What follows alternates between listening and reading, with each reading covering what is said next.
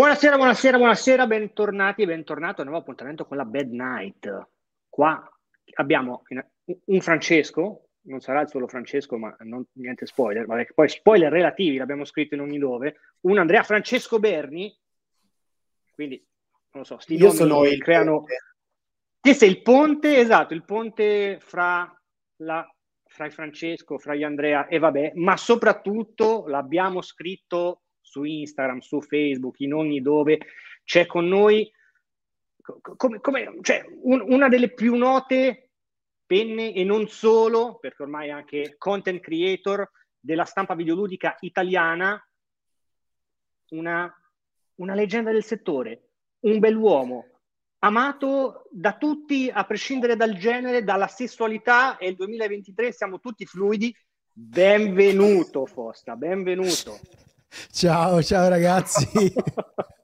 Ma vabbè, è una esatto. presentazione eccezionale. Vabbè, qualc- eh, qualcuno scrive anche fosse il Pedro Pascal di Twitch. Eh, ecco, ecco, qua, ecco qua. Mi prendo questi complimenti. Eh, io ho fatto il mio. Ciao, posso, posso andare a questo punto.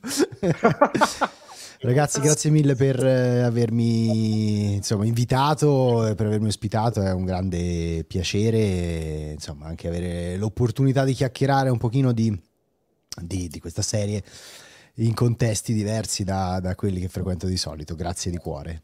Eh, ma grazie a te di aver accettato l'invito. Peraltro ho visto che avete messo... Non ho, non ho ancora visto il video perché chiaramente eh, giornata pienissima. Sì. Ho visto che già dal titolo che avete messo su YouTube, non so, forse traspare un po'...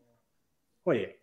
Beh, un po' di entusiasmo, eh, dai, dai, lo possiamo sì, dire, sì, nel senso, eh, per me Partiamo subito così? Ma allora, innanzitutto allora, ricordiamo che...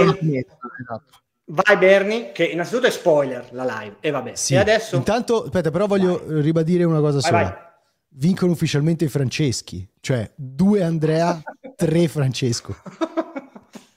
Francesco, eh, Francesco. Non... È vero, è vero. Eh, ah, cioè, c'è ragione. Io non so contare, eh, ovviamente. È vero. Mia madre sarebbe felice visto che voleva chiamarmi Francesco e la battaglia con mio padre fu abbastanza eh, vabbè, il risultato è questo, questo nome contorto. Va bene. Comunque, no, la premessa che dobbiamo fare doverosa è che questa live si ricollega alla live che abbiamo fatto. Quanto ormai? Era 16 gennaio? E... Sì, metà, eh, metà, gennaio. Eh, sì, dopo la prima puntata in italiano, però. È vero, che avevamo fatto per commentare l'inizio della serie, la, è una diretta che abbiamo organizzato in collaborazione con Sky e con Now, come sapete poi la serie va in onda, su, è andata in onda su, su, Sky ma è disponibile on demand e soprattutto in streaming su Now. E, ehm, e, poi volevo anche dire che la facciamo il mercoledì sera, che ormai è diventato il nostro appuntamento settimanale con la Bad Night, abbiamo messo anche il, no come sta così, il, la nostra ghiffettina con la lucina e, e il loghetto Bad Night. E quindi siamo molto contenti di avere sia Fossa che Francesco per parlare... Ehm, della, di, della qui... in realtà un po' di tutta la stagione, perché alla fin fine facciamo un po' un consuntivo della, sì.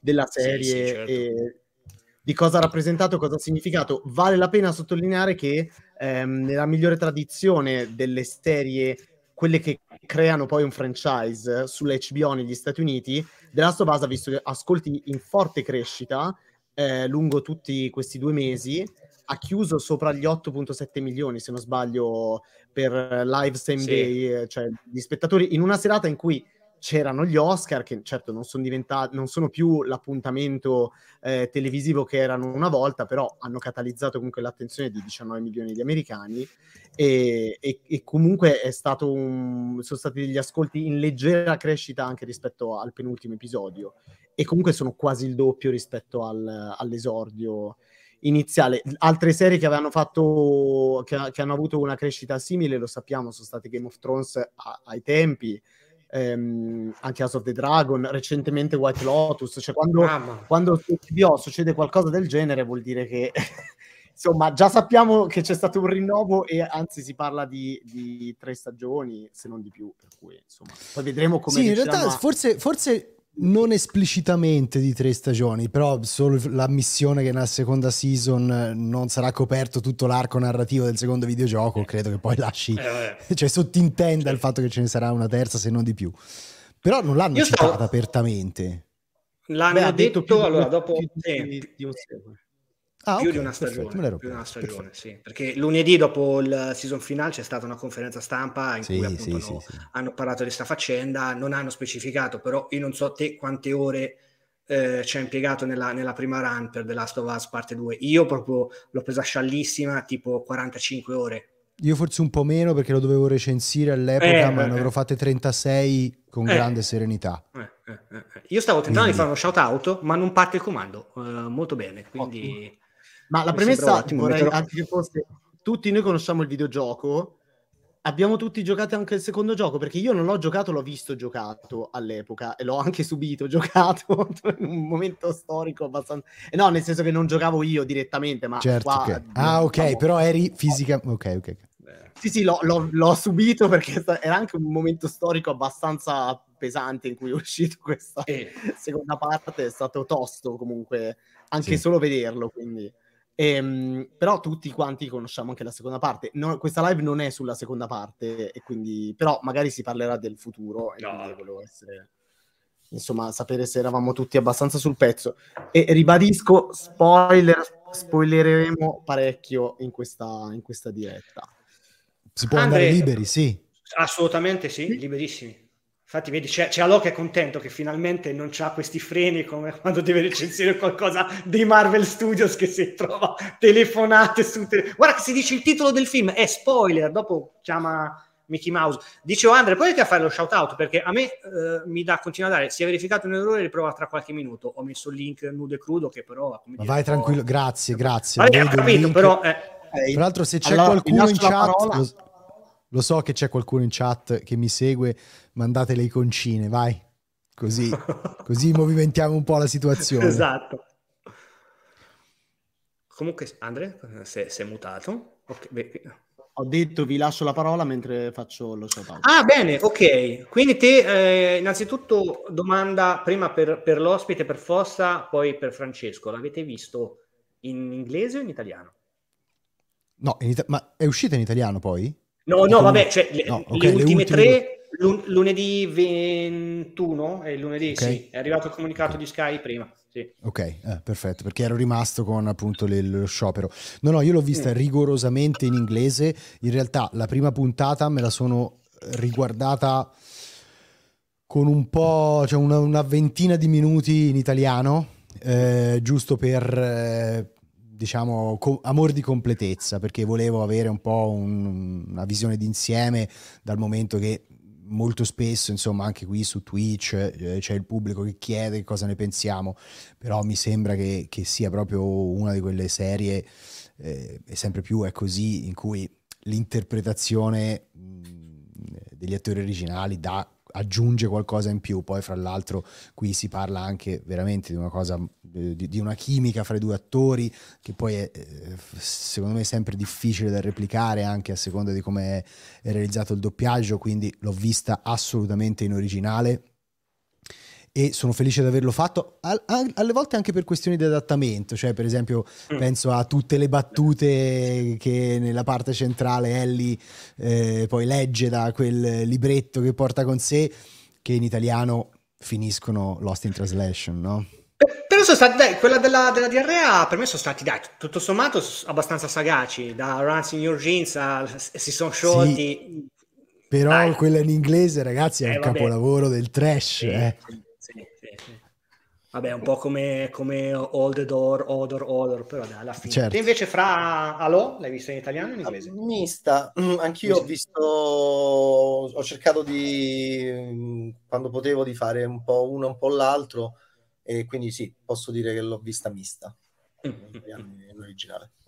E te Berni tutta in io, io ho visto le prime puntate, se ti ricordi Ah, vabbè, eh, screener, screener all'epoca. Poi mi sono fermato perché, come abbiamo detto più volte, diciamo, non avendo la necessità di recensire, quindi di, di vederle per forza in blocco, eh, ho preferito vederle ultimate perché alla fine gli screener avevano questo piccolo, esatto. giustissimo eh, difetto. Io, io se posso, eh, certo. cioè, ra- racconto quella che per me è stata un'esperienza un pochino eh, anomala perché ogni tanto sì capita che passino gli screener anche a me ehm, molto spesso di solito lo fanno magari con le prime, season, con, le prime mm, con i primi episodi di una stagione, quelli che sono già pronti. Mm-hmm. Stavolta me l'hanno girati tutti quanti e in effetti eh, progressivamente, eh. allontanandosi dall'inizio, c'erano sempre più momenti in cui c'era scritto ok, sta roba deve essere aggiunta in VFX, sì. con alla fine la scena della giraffa che era... Che era ah, ecco, volevo sapere com'era la scena della giraffa. Sì. La scena della giraffa era Vai. Così arrivavano di fronte alla eh, finestra dove mh, mm, poi si, si, manifesta la, la giraffa. Eh, e c'era veramente all'inizio la prima Beh, volta c'era una giraffa, poi dopo. Sì, ma infatti è uscito il backstage dove si vede okay. il pezzo che dici te, perché io pure ho visto che si C'era veramente una giraffa. Nella scena dopo, invece, non c'era più la giraffa e comparivano delle JPEG appiccicate con la scritta for reference per i VFX. Scena dopo accarezzavano la giraffa all'interno di una stanza tutta pittata di blu, sostanzialmente, che, che doveva essere poi insomma, esatto. l'equivalente del blue screen. Scena ancora dopo un pupazzone con un omino sotto esatto. che fa allontanare la giraffa. Poi ovviamente me la sono rivista anche in versione completa, però è stato bello vedere anche dal, eh, cioè è stato proprio una sorta di, di, di eh, mi si è aperto un mondo perché ho capito cavolo, quanto fino all'ultimo effettivamente mm. lavorano su un prodotto del genere e anche quanto eh, la post-produzione possa veramente cambiare sfumature, cioè alle volte solo cromatiche, basta pensare al momento con la neve che è tutto molto bianco e invece nelle scene originali c'è questa mh, mm, sfumatura un po' più giallogna, anche un pochino più realistica, no? Però cavolo, è, è impressionante, cioè io pensavo che avessero la serie tutta pronta prima della messa in onda del primo episodio ma dove? No.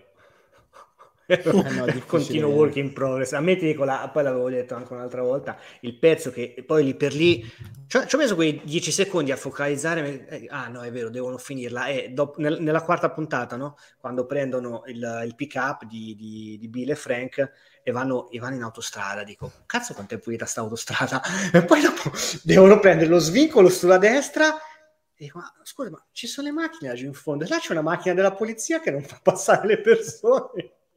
E dopo ah, giustamente devono, devono pulire. Francesco ah, se la ride sì. perché invece lui è più abituato.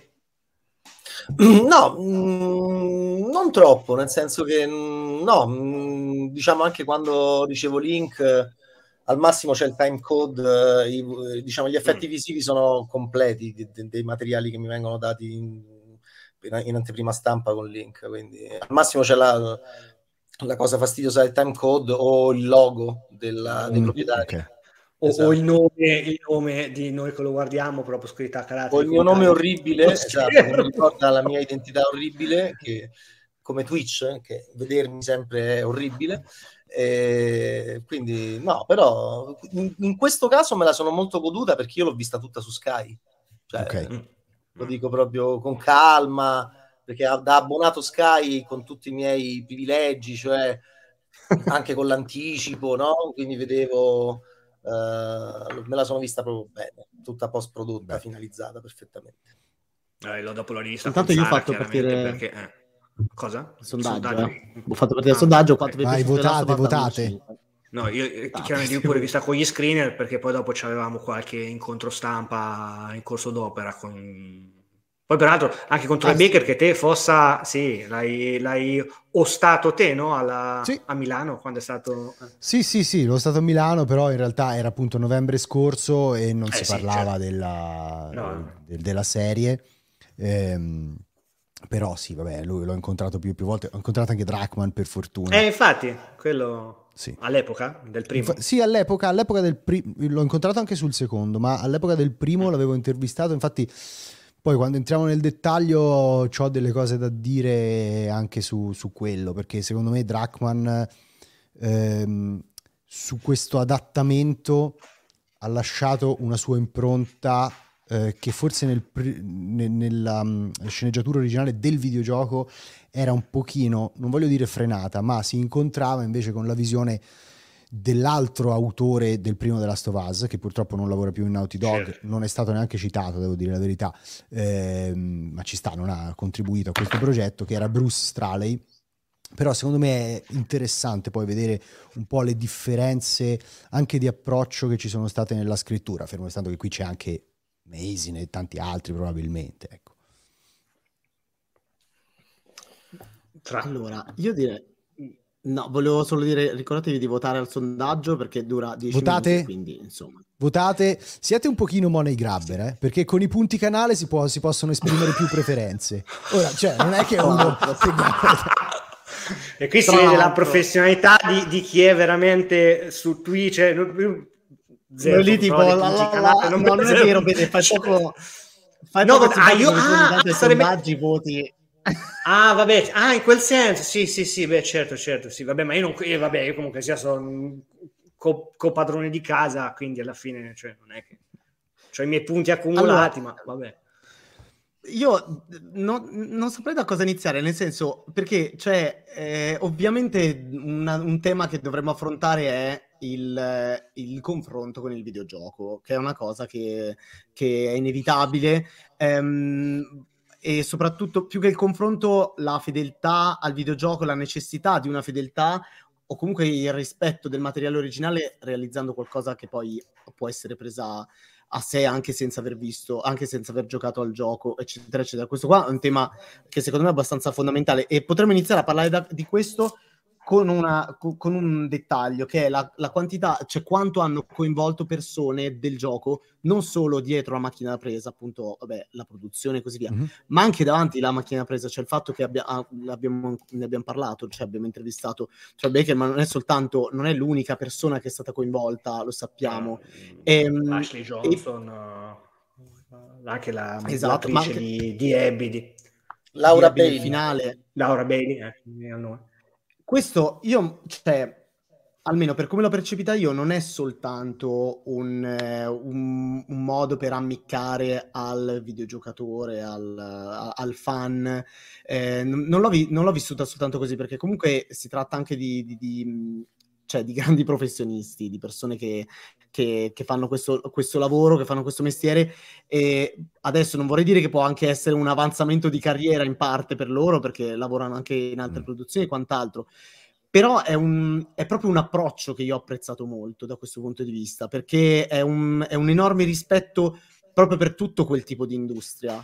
E visto che già The Last of Us nasceva come progetto che, eh, che dialogava con l'industria diciamo, dell'audiovisivo cinematografico e televisivo in un certo modo, è come se fosse uno scambio equo. Non so come, cosa ne pensate, cosa... Che è assolutamente... Che... Posso?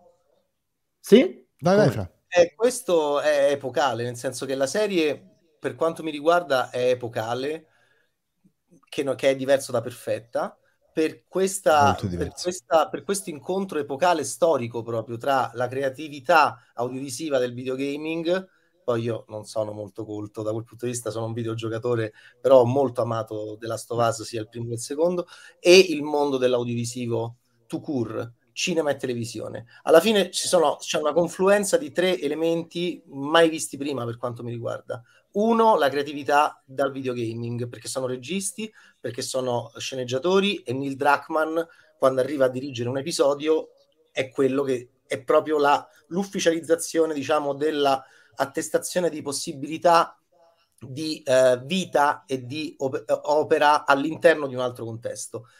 Poi c'è eh, un elemento importantissimo che è l'arrivo dall'art house, quindi dal cinema d'autore, di alcune personalità molto interessanti come Yasbil Asbanic e Ali Abbasi.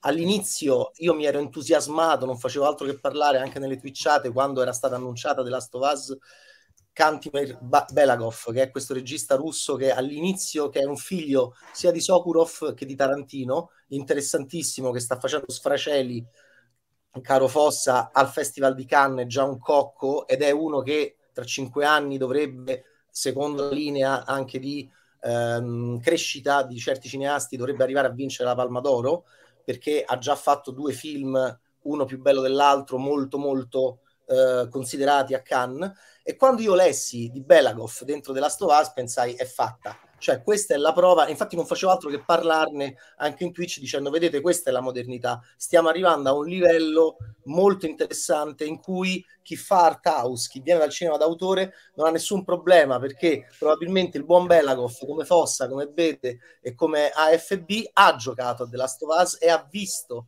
che cazzo di opera d'arte è The Last of Us di Drachman e company. Terzo elemento, terzo elemento appunto eh, il, invece un cinema più professionale e più sganciato dal concetto art house. Ecco, io questi tre mondi insieme, se- eh, che è Craig Mazin, per essere specifico, uno che viene da Scary Movie, uno che ha fatto Chernobyl, quindi uno che a me piace molto perché è ampio, è ampio, va oltre ovviamente gli steccati orribili della cultura nerd, è uno che ha fatto cinema pop di parodia molto anche rozzo, figlio della Zaz, figlio del cinema con cui siamo cresciuti io e Bad, che amiamo molto. E ecco, allora, questo incontro di tre universi, Craig Mazin, l'Art House, cioè la Zbanic Fossa era in concorso a Venezia due anni fa con un film magnifico che non fu premiato, Covadi Saida, sul, sul massacro certo. di Srebrenica nel 95 da parte dei serbi nei confronti dei bosniaci ti rendi conto, cioè che lei arrivi sì, sì. a essere convocata per dirigere un episodio, peraltro uno dei più belli, che non è però che non è quello di Bill e Frank, là ce n'è un altro ancora, eh, che lei venga chiamata e che venga chiamato l'immenso Ali Abbasi che non solo ha fatto Border, ma che è stato a Cannes l'anno scorso con Oli Spider e ha Beh, fatto certo. vincere miglior attrice a Cannes, stiamo parlando di uno che è oltre Belagov, ok? Che è uno che è verso Ostlund, è verso già la zona dei grandi registi dell'art house, tanto che quest'anno era, è stato folle che Oli Spider non sia entrato agli Oscar nella cinquina dei miglior film stranieri, mentre invece Yasmin Azbanic entrò eh, non fu premiata a Venezia, ma entrò nella cinquina di miglior film stranieri l'anno scorso per Cova di Saida. Allora, che io, che io, che sono un vecchio critico cinematografico di merda, che vedere questi tre mondi eh, confluire... Io, beh, questo, questo, da storico, perché un critico cinematografico è anche un giornalista e noi dobbiamo fare anche la storia, questo non è mai accaduto prima ed è veramente quello che è, è importante oggi. Perché? Perché è vero, perché è organico, è naturale, è biologico, è molto molto interessante che sia accaduto con questa precisione e qua arriva a quello che diceva Bernie, con questa cura così eh, dolce e preziosa di inserire Troy Baker, di inserire Laura Bailey, cioè noi vogliamo fare tutto e hanno fatto tutto, sì. che non vuol dire una serie perfetta per quanto mi riguarda, perché ci sono proprio due o tre cosette che magari non pensavo che potessero essere mm. meglio, però complessivamente stiamo parlando di qualcosa di molto importante che segna la storia. Eh, io mi accodo a chi scrive in chat allo potentissimo. Anche allo mio nonno, però un pochettino. non so se tuo nonno gioca ai videogiochi. Cioè, era il mio padre, no? Eh, tutto... il, non, il nonno era impotentissimo. Il nonno era impotentissimo. Eh, io eh, sono, anch'io comunque sono stato molto contento, tornando poi più spe- specificatamente eh, al punto di partenza del, del fatto che eh, Troy Baker, che Ashley Johnson, Laura Bailey siano stati coinvolti anche per un altro motivo, perché lavorando tanto spesso eh, dietro, cioè nel senso entrando in contatto spesso nel dietro le quinte del mondo videoludico, mi, cap- mi è capitato di incontrare loro che un po' hanno avuto, diciamo, una, mh, mm, una carriera anomala perché un po' personaggi, un po' attori eh, riconosciuti anche dal pubblico lo sono diventati, ma molto spesso invece si incontrano le persone che danno le movenze, l'espressività, che interpretano dei personaggi e che non sono considerati attori dal pubblico perché il pubblico certo. non entra in contatto direttamente con la loro performance, ma entra in contatto con una performance mediata che è quella poi ricostruita attraverso il performance capture.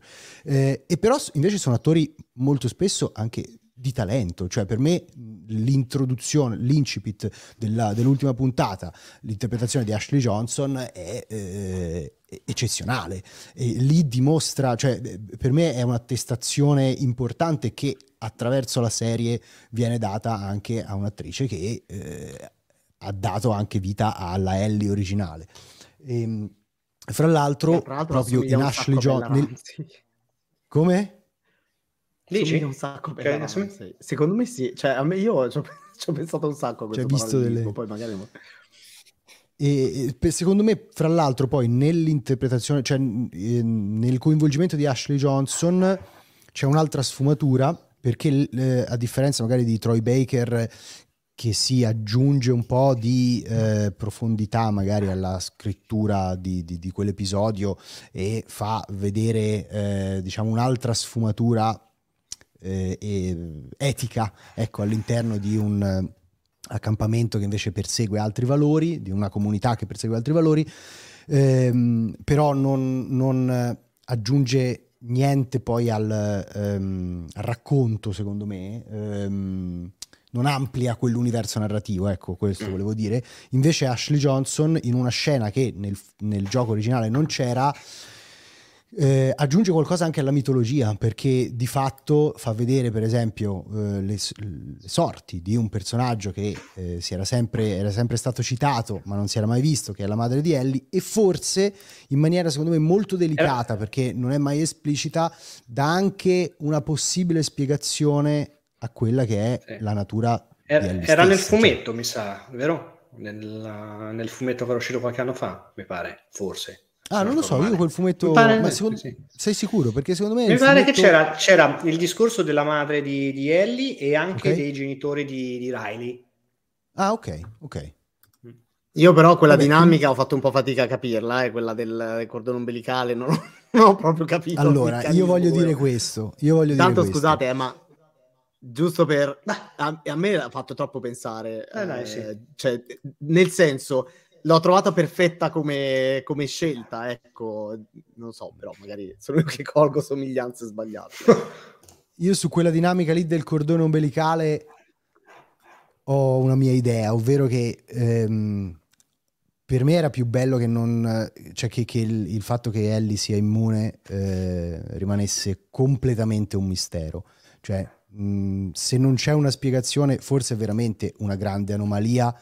Se invece c'è una spiegazione, probabilmente eh, quest- quella spiegazione, ovviamente non più nel mondo ormai piagato e distrutto di vent'anni dopo lo scoppio dell'epidemia, però originariamente si sarebbe potuto in qualche modo intuire, cioè attraverso la ricerca si sarebbe potuto intuire mh, qualcosa Esatto. e magari sarebbe stata anche una cosa replicabile. Però mh, il- secondo me il punto di valore di quella scena lì è che te lo lasciano un po' intuire, ma tu non ne hai la certezza. Potrebbe in realtà essere semplicemente una grande casualità che eh, Ellie sia nata dopo insomma, eh, che la madre è stata morsa e in realtà non c'entra proprio niente ed è semplicemente una anomalia genetica, una mutazione, qualcosa del genere. Ecco. Se invece avessero però- proprio rimarcato il fatto che guarda è immune proprio per quel motivo, lì mi sarebbe piaciuto meno perché non avrei saputo sospendere l'incredulità perché se Certo. bastava fare un esperimento di inserimento insomma, dell'agente fungino eh, in un feto, in una- si sarebbe potuto fare, ecco. Eh, invece è giusto che l'abbiano lasciato un po' sottile, secondo me. A me invece, collegando a quello che stavate dicendo uh, Fossa e, e Francesco uh, Alò, era superfluo dire Alò, però ormai Francesco, ero Francesco. partito, esatto, è che cioè, allora, io sono anni co- che, come io, il mondo è abituato da anni di coinvolgimenti eh, di Stephen King in cose tratte dalle sue opere che poi si rivelano delle cagate in vere conde.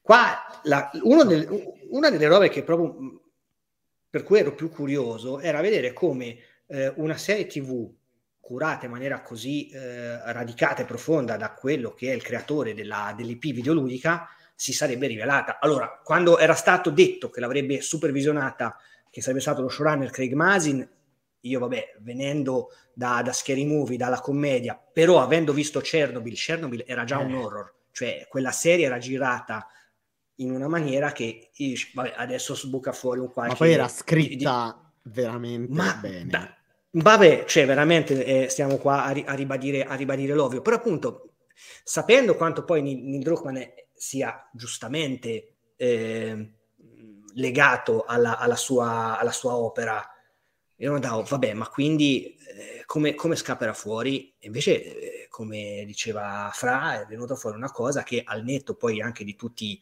i registi e le registe che sono state coinvolte, ma ha stupito. Ma aspettavo, io sono sempre stato fiducioso, dal, dal, giorno in cui hanno fatto vedere la prima foto, il reveal di quant'era, due, l'anno scorso, due anni fa, durante eh, l'Outbreak mm-hmm. Day, la ricorrenza, che lì per lì addirittura scorrendo il feed di, il feed di Facebook, Instagram, non mi ricordo, pensavo, cazzo, ma sta immagine del videogioco non l'avevo vista mai. Poi no, no cazzo, no, ma è la, è la e che sei? Pedro Pascal è Bella Ramsey di spalle, cioè da quell'immagine che già loro visti da dietro, quindi la camera alle spalle, come bene o male eh, sta nel videogioco, perché sì, dopo vabbè giri, però diciamo che quando uh, c'è l'esplorazione te la tieni alle spalle, se non vedi un cazzo.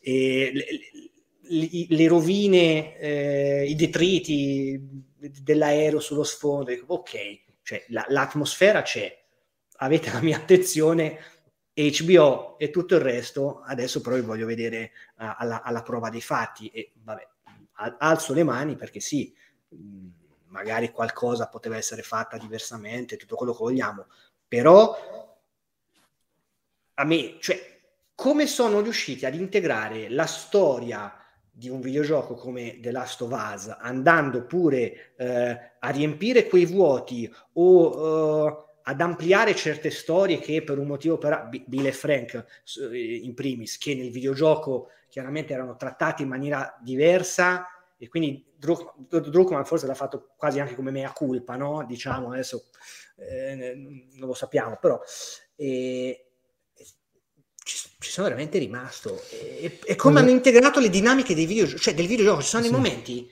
dici cazzo ma questo è il videogioco, è proprio la dinamica del videogioco, ma non ti stona perché è perfettamente integrata al racconto, alla regia, all'interpretazione. La scala nell'ultima puntata, sali su, manda sulla scala, che te che hai giocato dici, no vabbè, è una piccolezza, ma siete dei geni. Lo spostamento dei mobili per entrare nelle stanze, sì. Cose molto interessanti. Io ti dico la verità, eh, io invece ero molto molto più scettico, cioè nel senso, sì. secondo me... Mh, non, non, non era eh, il coinvolgimento di quelle figure, che ovviamente insomma sono legate a della roba stratosferica, non era necessariamente eh, garanzia di qualità. Cioè, secondo me c'è un altro esempio, basta citare per esempio Chloe Zhao per, per, dire che insomma non è sempre che chiami il, il, posso, la star e ti viene fuori un prodotto eccezionale.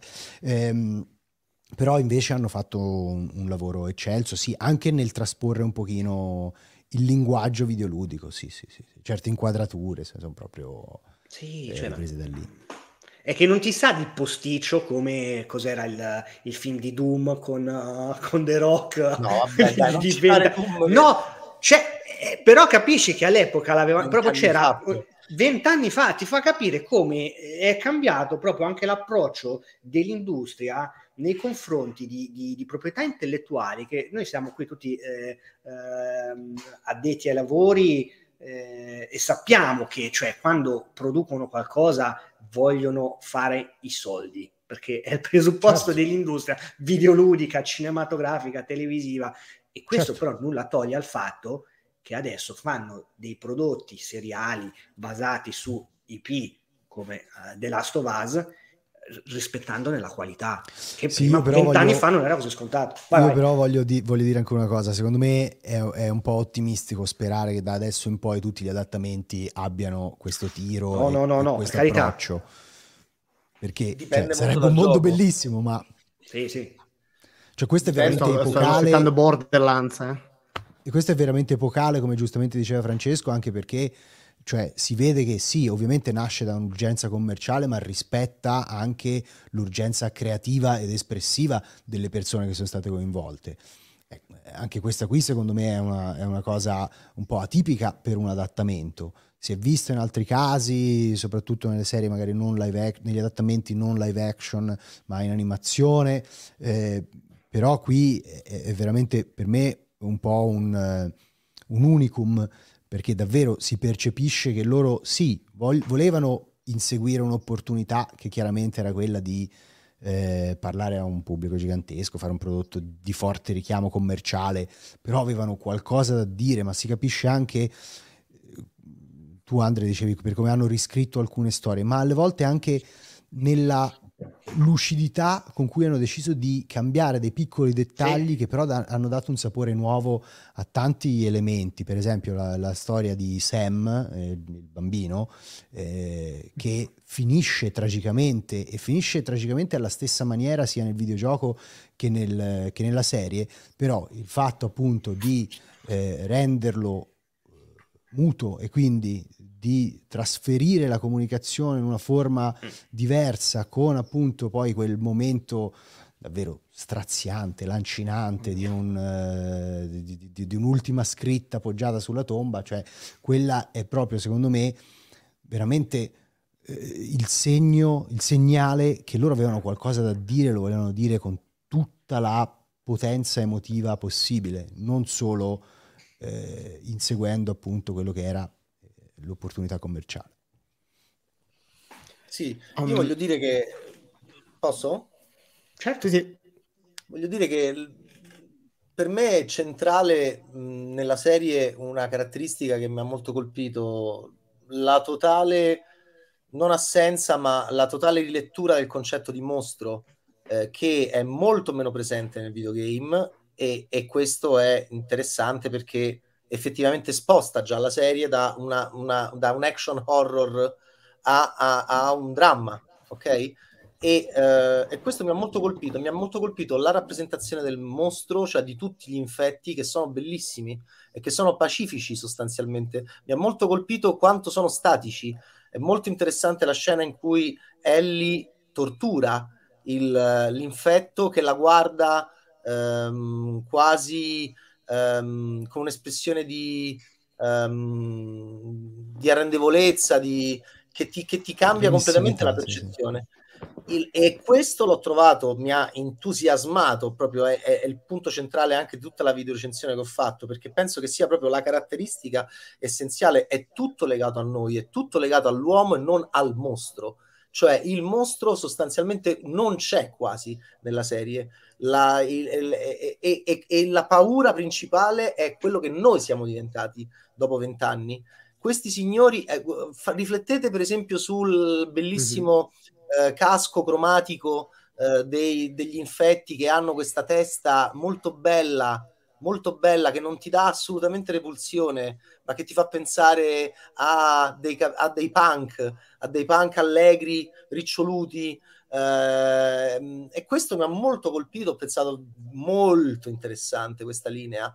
E, e, alla fine i mostri siamo noi. I mostri siamo noi, come reagiamo dopo vent'anni di questa merda, di questa situazione allucinante in cui non si capisce niente, non si capisce Fedra, non si capiscono le luci, non si capisce niente di niente di niente.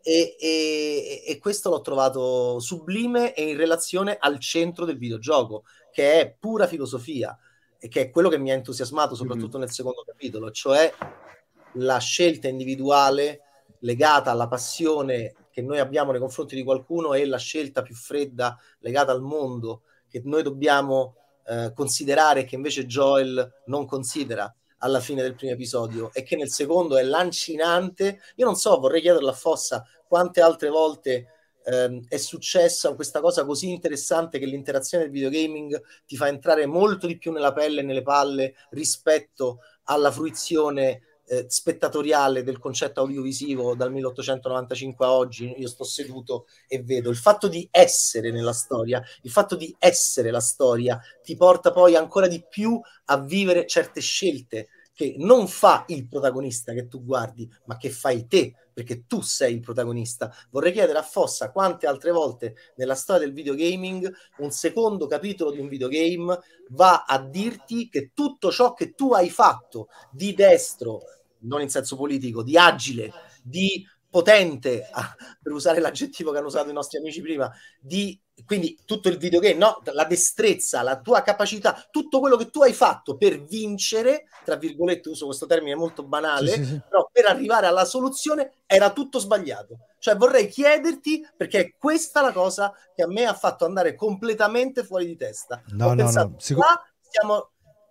È successo mai, Fossa, che un secondo capitolo di una di una saga o di un videogame, ti, ti va a dire guarda, tutto ciò che tu hai fatto, tutte quelle prove che tu hai superato, in realtà hai sbagliato, hai fatto, eh, hai fatto, la scelta sbagliata. Allora, secondo me, in maniera così esplicita come il passaggio da The Last of Us 1 a 2 non l'ha fatto nessuno.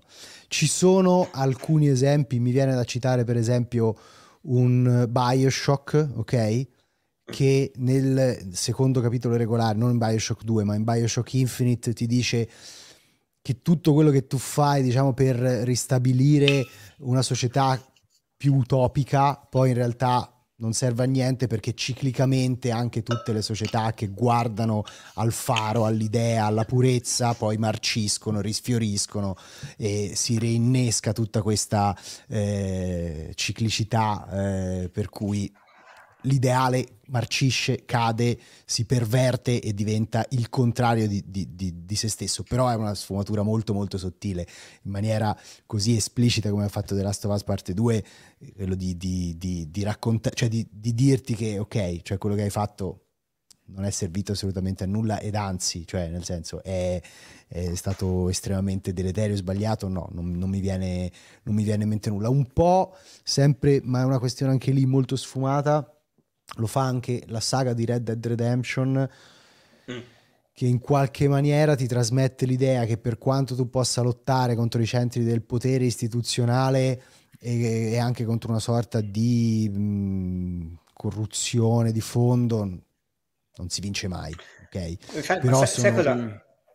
Io Red Dead Redemption 2 ad esempio cioè eh, col fatto che è un open world mi si diluisce anche la storia sì sì sì no no ma so se... ripeto eh, sono d'accordo con Francesco, cioè è una, una, cosa veramente unica, anche perché lo fa con una perentorietà, una crudezza veramente impressionanti. E poi, ragazzi, cioè, mm. anche se fosse, stiamo citando tre esempi nella storia dei videogiochi, mm, eh. sì, sì, sì, esatto. c'è, veramente, c'è veramente poco che va in quella direzione e che lo fa così convintamente.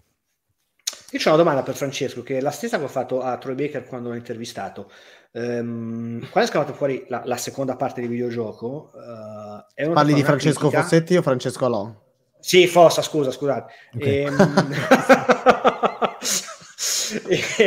è scappata fuori una critica che è riscappata fuori anche adesso che eh, è uscita la serie TV, ovvero una critica al gameplay. Tutti dicono, vabbè, no, ma in realtà The Last of Us funziona anche come serie TV perché già il videogioco fondamentalmente era solo, solo una bella storia con un gameplay che Ecco, io esatto, voglio sentire cosa ne pensi, perché io ho sposato in toto quello che mi ha detto Troy Baker, esatto, facendo innanzitutto così con la testa come facevi anche te, come per dire, ma cos'è sta cazzata? Secondo me è un'enorme cazzata, anche perché poi, fra l'altro, rigiocando, pur, avendo rigiocato il primo nella versione rimasterizzata, mm. si vede che un gioco di dieci anni fa era estremamente lungimirante. No, il gioco, secondo me, nelle fasi di gameplay ha una sua efficacia, riesce a mescolare esplorazione, narrazione implicita perché è una narrazione ambientale, cioè tu ti trovi all'interno di eh, stanze che ti raccontano una storia in silenzio, cioè tu capisci che cosa è successo lì dentro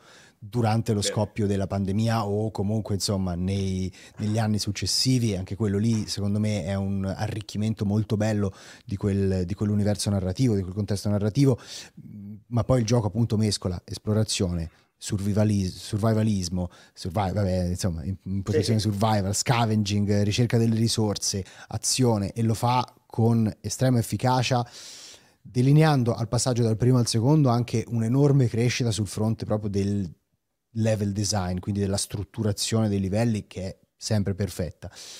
Eh, il, l'adattamento televisivo ha ridotto di molto gli incontri con i clicker e quindi ha espunto un pochino mm-hmm. diciamo questi elementi qui secondo me ha fatto molto bene perché eh, era giusto concentrarsi poi su altro però non sono assolutamente d'accordo eh, su, su, con chi dice che, che, il gameplay non era nulla di che anzi secondo me eh, la differenza fra vedersi la, la, mm, la, serie, che è molto potente e eh, eccezionalmente adattata, e vedersi quello che ogni tanto si trova su, su, YouTube, che è The Last of Us eh, Part 1 The Movie, che in realtà è una collezione delle cutscene, mm-hmm. ti fa capire che quella roba lì da sola non funziona. No, esatto. Se tu prendi le cazzine, le metti tutte insieme e costruisci artificialmente un film, non funziona, non si tiene in piedi, assolutamente.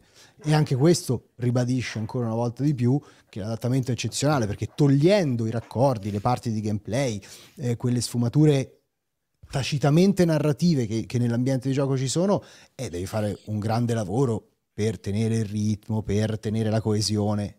Per fortuna l'hanno fatto. Um, io posso chiedere una cosa a Francesco, anche perché poi Francesco no, perché poi fra un po' ci, ci abbandona. Ehm, ci sono alcuni aspetti della serie che non ti hanno convinto par- eh, particolarmente e che però per- secondo me potrebbero essere uno spunto appunto per rifletterci insieme.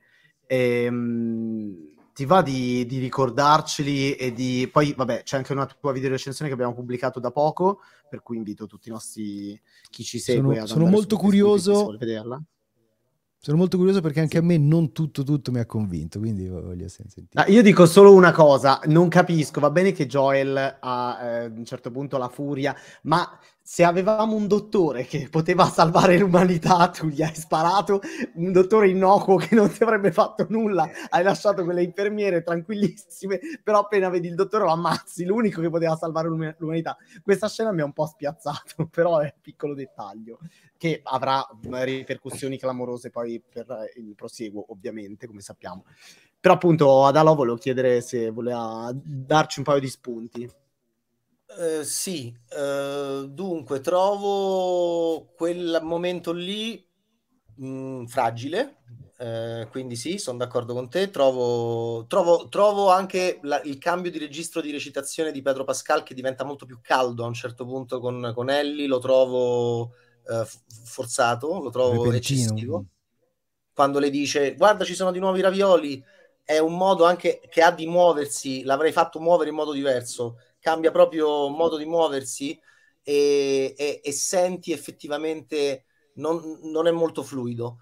Come, eh, come le- c'è un'ellissi anche un po' pericolosa poco prima del gran finale che smorza molto, smorza molto la- l'adrenalina e diciamo il senso del viaggio e, e poi ehm, ho- io ultimamente sono molto rompicoglioni sull'azione sull'action e sulla l'action secondo me deve essere molto scritta. Ci sono dei momenti di Ellie furente in combattimento eh, che non sono particolarmente, non arrivano particolarmente funzionali, non sono stati introdotti da una perizia di Ellie e mi riferisco a, a delle cose che fa col macete, con i cannibali, che sono diciamo un po' eh, faciloni a livello action, ok? È come quando vedevamo degli action movie degli anni 80 in cui ci sono delle cose parossistiche. Ultimamente penso che l'action debba essere molto scritto, debba essere molto realistico, anche se è un genere parossistico, però ci, si debba raggiungere un livello di equilibrio. E poi, soprattutto, ho trovato poca chimica tra la grande bella Ramsey e Storm, e Storm Raid.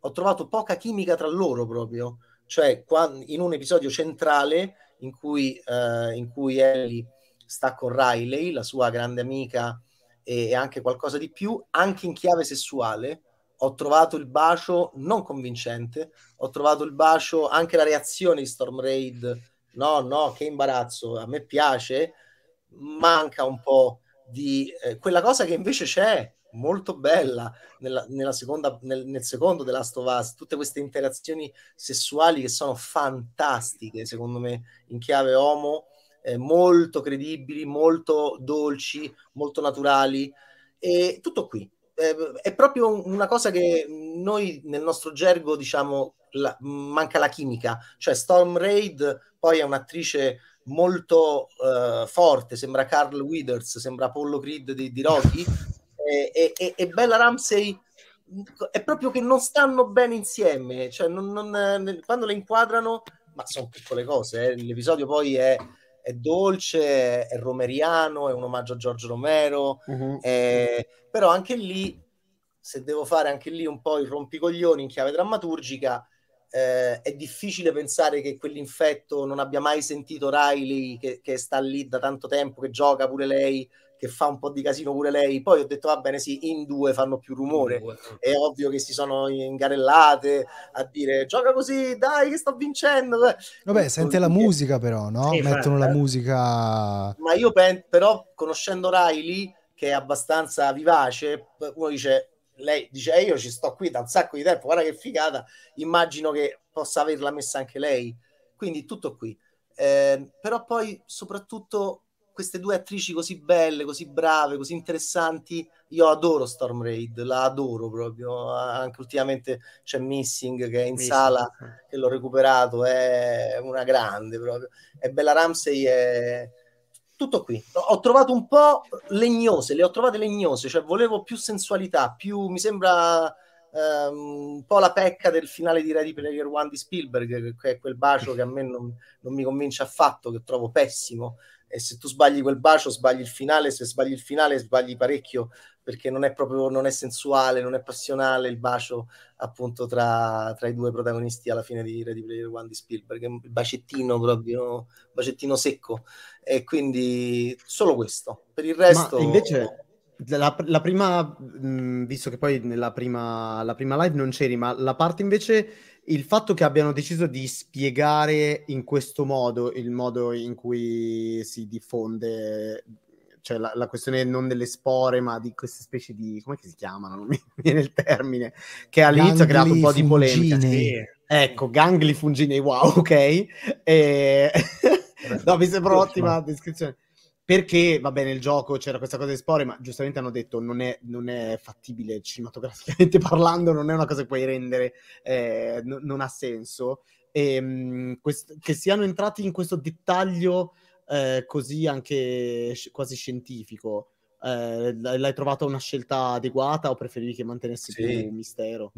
No, no, no, no, no. Quel... A me, a me, io sono d'accordo con Fossa, a me piace molto il mistero perché là torniamo veramente a, io sono ateo, ma adoro l'elemento religioso all'interno di ogni tipo di testo, l'elemento spirituale, l'elemento metafisico, l'elemento misterioso, perché da ateo ne ho bisogno, quindi proprio ho, ho, ho un grande amore per questi testi. Quindi eh, mi, mi, associo a Fossa, cordone ombelicale, sì, cordone ombelicale no, preferisco pensare veramente che possa accadere qualcosa del genere, eh, che poi verrà magari spiegato scientificamente, ma più in là e mi va bene. Per quanto riguarda invece ehm, John Hanna, l'inizio, no? John Hanna, il 68 e poi, e poi Giacarta, no? Questo penso che tu dica, mm. va benissimo secondo me, perché noi veniamo dal Covid e quindi esatto, io ero agghiacciato. Io Mamma mia!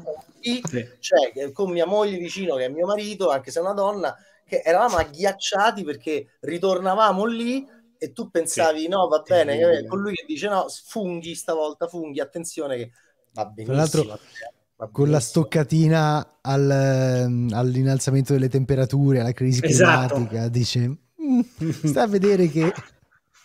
E la bomba, allora, cioè bombardate poi, scusate, io, io l'avevo, l'avevo, detto a Bernie, ma un mese e mezzo fa un articolo del Wall Street Journal, quindi non è che stiamo parlando del Corriere del Cospirazionista, in cui spiegava che le infezioni mortali da funghi negli Stati Uniti sono aumentate, ancora per carità, non è che si pare, perché sono aumentate le temperature. Io lo leggevo e dico: La gente no, fa il bagno nell'aria. È, è, il marketing dell'HBO che proprio ha raggiunto dei livelli che è arrivato fin lì, cioè, fino esatto, alle cioè, pubblicazioni. Cioè, e no, guarda, io per, per eh, riprendere la domanda, eh, mm-hmm quell'idea di questi, questa sorta di, di, di IFE, ci, ci dice Vess che si chiamano così, sì. che escono dalla bocca, in realtà quella l'ho apprezzata, capisco eh, il cambio di, cioè eh, la necessità di abbandonare le spore, perché proprio uno sono veramente difficili da riprodurre, due rischi davvero inserendo le mh, mm, ehm, maschere antigas che nel gioco sono molto presenti rischi veramente di perderti poi l'attorialità, l'interpretazione, insomma, la, la, la mimica facciale.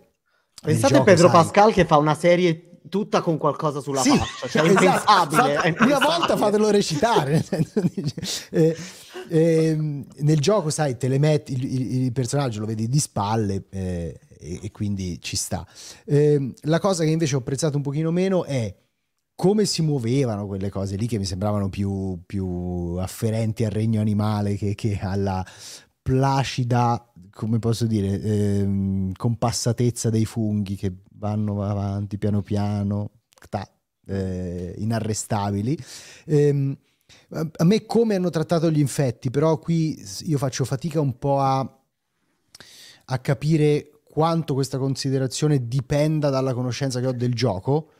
Come hanno mm. trattato gli infetti non è piaciuto tantissimo, cioè il fatto che siano una mente collettiva che veramente in un, in un secondo riesce a trasmettere eh, mm. degli impulsi quasi neurali a branchi sterminati di questi infetti e anche nella quinta puntata mi sembra quando escono dal sottosuolo che sembrano più le locuste di Gears of War mm.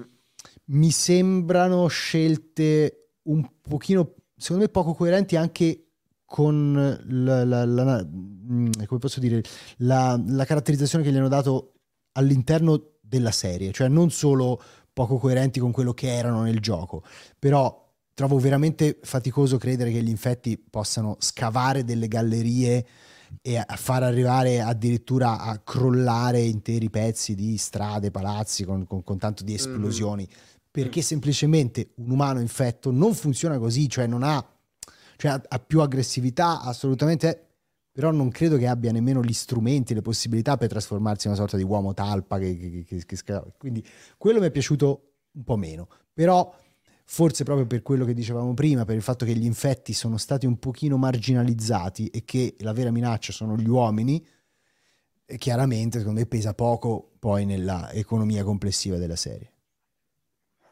Eh, direi che salutiamo Francesco che ci aveva detto che intorno alle 10 doveva, doveva lasciarci ricordati il, mo- il tuo modo di uscire. Adesso. adesso. dopo, dopo lo spieghiamo a Fossa. Notte degli Oscar c'è stato un incidente. Lascia studio. Bravissimo, esatto. ok. E a domani pomeriggio appuntamento con Francesco con la diretta del pomeriggio, come sempre, cinema e serie TV. Ciao Fra. È stato un piacere Fossa, complimenti. Piacere Grazie mio. Grazie piacere. a te. Ciao Fra. Alla prossima. Ciao Andrea, un bacio. Ciao Andrea. Ciao Andrei. Ehm, a proposito di No, c'è qui una questione. No, aspetta. Questa... No, poi leggiamo. Ah, ok, sì, sì. Allora facciamo così. No, questa è bella perché per, per me, per esempio. Perché no, noi abbiamo un bel po' di commenti dice, a leggere. Non pensate che il cambio nella storyline depotenzi il cinismo dell'apocalisse in corso. Nel gioco il senso è che non c'è speranza di lieto fine. Nella serie già dal terzo episodio si può vivere bene in quel mondo. Per me no, perché eh, poi questo ne, ne, ho parlato direttamente con Nick Offerman e, e Murray Bartlett quando li ho intervistati. In realtà per me la loro, cioè l'hanno detto loro stessi, è semplicemente un'altra versione di inferno quello che stanno vivendo loro o un, un, un'illusione di paradiso dentro l'inferno, perché non è che eh, c- c'è una vita idilliaca. E cioè, non è che si sono dimenticati da... di quello che c'è fuori. Eh, eh. E vivono in un costante stato di ansia e di... Tra l'altro uno dei due era già un iperparanoico psicopatico prima, complottista, quindi già non è che vivesse alla grande proprio con una serenità. Eh, eh, ero, ero io a febbraio 2020 Meno, quando cominciavo a mettere in garage uh, barattoli di fagioli da 10 kg e avevi tutte le videocamere in giro per casa. No no eh, ti ricordi Già, poi, legg- poi, leggiamo anche gli altri commenti, però una cosa che volevo dire perché c'ho, allora quando l'altro giorno è stata annunciata la durata dell'episodio finale, ehm, 43 minuti, eh, eh, con i miei amici ci siamo detti tutti, no eh. vabbè ma come, ma è veramente pochissimo, che razza di finale è? Ma non è possibile. Serve un'ora e dieci almeno. Sì, però ecco. posso dire che, cioè, io, se, se l'abbiamo trovato affrettato, volevi dire? Volevi arrivare no, no, e io volevo fare una riflessione più ampia. Cioè, no, scusa, perché questo, io l'ho trovato ah. affrettato, ma come ho trovato affrettato anche il finale del videogioco. Cioè, per me pure il videogioco comunque... Che finisce un po'... Ma fi- cazzo, finito? Ecco, basta, scusa. Beh, poi c'è io da non... parlare del finale del secondo gioco. Io non l'ho trovato super affrettato. Poi facciamo una discussione su, su, sui tempi e sulla... Di, eh no, è proprio questo che volevo dire invece. Vai.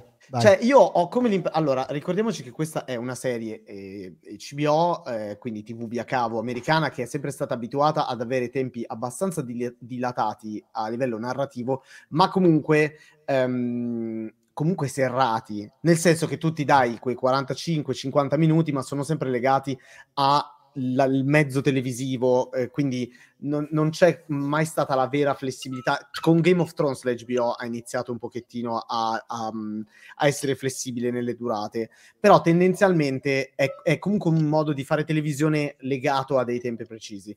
Lo streaming ci ha portati da tutt'altra parte, cioè con lo streaming ci siamo ritrovati ad avere una stagione di Stranger Things con episodi da 1 ora e 40 eh, e in generale ci siamo abituati a storie diluite, fo- ecco, forse eccessivamente. No, no, ma so, cioè, io mi ricordo Il House, che è una serie che ho amato tantissimo, ma che aveva dei momenti veramente di, in cui quasi sembrava voler perdere tempo. E in realtà è un trend abbastanza comune ultimamente di riempire, riempire, riempire perché devono riempirti il tempo come se noi avessimo tempo da buttare. Tra l'altro, vabbè. Um, quello che io in realtà ho apprezzato tanto di The Last of Us è proprio questo: che eh, nell'episodio, per esempio, dei cannibali, um, inizialmente ho avuto la sensazione, quando è finito, di qualcosa che fo- fosse stato contenuto e ridotto, perché ho detto, cacchio, ma questa roba poteva durare tre episodi.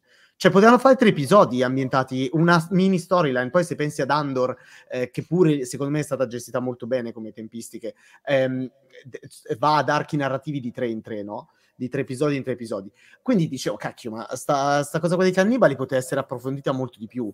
Eh, e ci sono un altro paio di, di casi co- come questo durante la serie. In realtà, adesso arrivati alla fine, con questo finale da 43, 43 minuti, 43 episodi, um, secondo me è è gestita in maniera perfetta. Probabilmente nella seconda stagione non faranno, non faranno, la stessa scelta, ma qui c'è la necessità e la volontà di concentrarsi su due personaggi, sul rapporto su que- tra questi due personaggi traumatizzati, sul concentrarsi sul fatto che il mondo è popolato da mostri e quei mostri non sono certo eh, gli infetti, anzi, e tutto il resto sono delle, mm, come si dice, delle, delle parentesi eh, delle, de, de, delle, storie, de, come si dice, delle storie del passato oppure parallele, eh, che però servono a raccontarti, a fare world building. Perché comunque anche la storia di lei e Riley eh, serve a raccontarti, oltre al rapporto tra lei e la sua amica, e a, anche al suo trauma grosso che tornerà quando eh, poi mh, eh, Joel racconterà a lei che cosa è successo a sua figlia, eccetera, eccetera, quindi si scopriranno entrambi traumatizzati in un certo senso, eh, in realtà serve anche a farti una costruzione del mondo che li circonda, cioè della Fedra da una parte e delle luci dall'altra, che en- entrambe sono controverse. Cioè non è che ti, in quell'episodio tu dici, vabbè, allora la Fedra sono bravi e gli altri sono cattivi o viceversa. Capisci che entrambi, entrambi questi aspetti della società che li circonda sono super controversi. Quindi quell'episodio è fondamentale per il world building, no? E tutto questo in una storia che è lineare, va da A a B, e certo ha un finale che può essere sintetico, ma che è completamente concentrato su loro due e su sì. questa scelta finale che è drammatica e sulla bugia e sul punto di domanda, avrà capito la bugia o no? Direi di sì, alla fine dallo sguardo che fa lei. Eh, per cui io non, l'ho, non mi ha pesato, anche se giuro che durante, eh, forse per l'abitudine che sto avendo negli ultimi anni a vedere storie diluite all'infinito, mh, ci sono stati dei momenti, in particolare la puntata dei cannibali, che ho detto, cazzo, poteva stare quattro episodi. e non l'hanno Io sono felice però che non sia stato quattro episodi, nel senso che cioè, la tendenza veramente a mangiarmi il tempo io non la sopporto più. Sarà che ho gli anni che ho e che per me il tempo è la vera ricchezza. Cioè, infatti io non definisco frettoloso nessun episodio, secondo me è proprio un aggettivo sbagliato.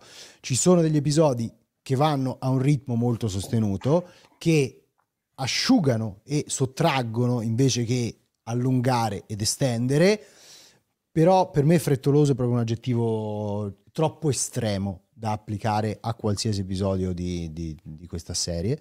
Ehm, e, e preferisco tutta la vita un po' più sostenuto che un po' più diluito, sempre. Cioè se devo scegliere fra le due cose, sempre. Ehm, a patto che ovviamente le scene siano efficaci e qui secondo me sono tutte efficaci. Ehm, è interessante comunque fare un discorso sui tempi de- e anche sulla regia, perché se c'è una grande differenza fra le scene del gioco e le scene della serie, è proprio che la serie sceglie di non recuperare una soluzione di montaggio, una soluzione di regia, di montaggio perché di regia, che la serie, che il gioco aveva, che erano quei tagli al nero violentissimi, mm, sì. eh, che proprio, cioè, interrompevano la scena in maniera quasi sconvolgente, quasi brutale. Quando, e, e, questo discorso che volevo fare, che anticipavo, quando andai a intervistare Bruce Strale e Neil Druckmann eh, per il primo della Stovaz, eh, loro mi citarono proprio dei manuali di, di, di cinematografia che, avevano, eh, che li avevano ispirati anche nello scrivere questa storia e il, il loro lavoro all'epoca fu un lavoro di sottrazione, cioè loro dicevano io voglio entrare nella scena più tardi possibile e uscire prima possibile, cioè più tardi mm. possibile ma facendo in modo che comunque gli antefatti siano chiari e poi voglio uscire appena è chiaro come andrà a finire. Non mi interessa farlo vedere come va a finire, appena lo spettatore sa perché non, non c'è altro modo in cui possano finire le cose, io ci metto un taglio al nero eh, ed erano molto violenti quei tagli. Qui invece non ci sono, le scene sono un pochino più estese, anche cioè l'uscita di scena si vede anche l'accappamento dei cannibali, si vedono loro due che camminano un po' tutti malconci verso l'orizzonte. Da quell'altra parte era veramente Ellie che spappolava la testa del, del, del nemico e Joel la prendeva e le dice no ferma ferma stai tranquilla, boom, basta. E stagione dopo. Ehm, e, e, e, il fatto che non abbiano adottato questa soluzione, secondo me, è anche un pochino volontà di Drachman, perché se vedete il secondo, il secondo gioco, parte 2, lui invece decide di prendere proprio la direzione opposta, lì le scene sono lunghissime, diluite, estenuanti, alle volte quasi tarantiniane, cioè sembra che non finiscano mai, ci sono le pause, ci sono gli sguardi, ci sono... E, e un po' di quella tendenza, secondo me, lui l'ha voluta riportare anche nell'adattamento eh, televisivo di The Last of Us. Alle volte, secondo me, depotenziando alcune, alcune scene, però secondo me poi lasciando una sua impronta autoriale. Io sono molto curioso anch'io di sapere come faranno con il 2, anche Beh. per un altro motivo, perché il 2, a differenza di questo che è un, un viaggio che procede a tappe e va sempre in avanti, Mm. Il 2 non solo ha due storie, due personaggi che si intrecciano, ma poi utilizza i flashback in una maniera veramente dirompente perché attraverso quei flashback ti fa rileggere tutte le cose che hai visto e che hai fatto certo. fino a quel momento lì e io sono curiosissimo di sapere come faranno proprio ad adattarlo, non credo sia facilissimo. Beh, ma è per questo secondo me che hanno eh, detto faranno due stagioni, eh sì, eh. probabilmente faranno eh.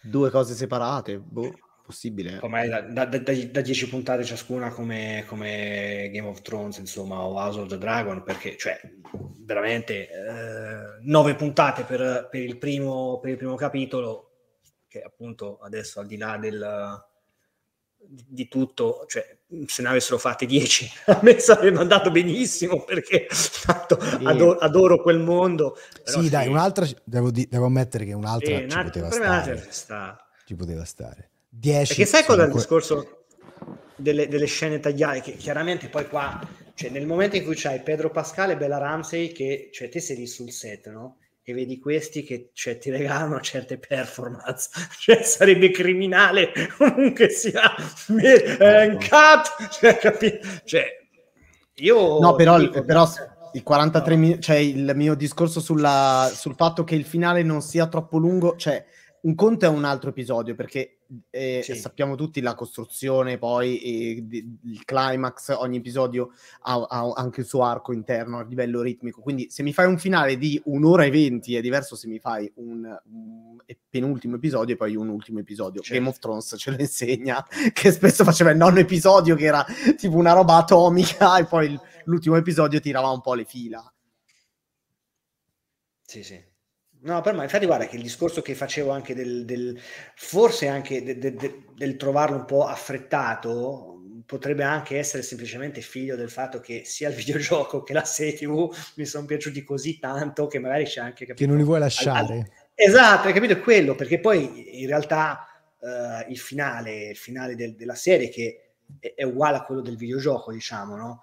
Però Spiccico. in ogni caso sì, però c'ha loro due che chiaramente per quanto possono essere bravi Troy Baker e Ashley Johnson che sono bravissimi comunque sia dopo a livello visivo la performance di una persona in carne e ossa ancora grazie al cielo in, in un prodotto uh, fatto al comp- che no, non necessariamente videoludico anche uh, certe volte d'animazione non, non ce l'hai cioè ne, negli occhi di Bella Ramsey lo vedi già mentre stai in macchina che dice ma a me sta cosa mi sa tanto di cazzata, cioè capisci? Mm. Cioè, te... Guarda, bravi entrambi ad aver sottolineato questa cosa, perché in realtà nel videogioco, secondo me, e non so però se è intenzionale o no, questo, su mm. questo bisognerebbe chiedere, nel videogioco non si capisce benissimo, cioè finché non è arrivato il secondo capitolo e poi le dichiarazioni eh, insomma, dei personaggi all'interno sì. del secondo capitolo,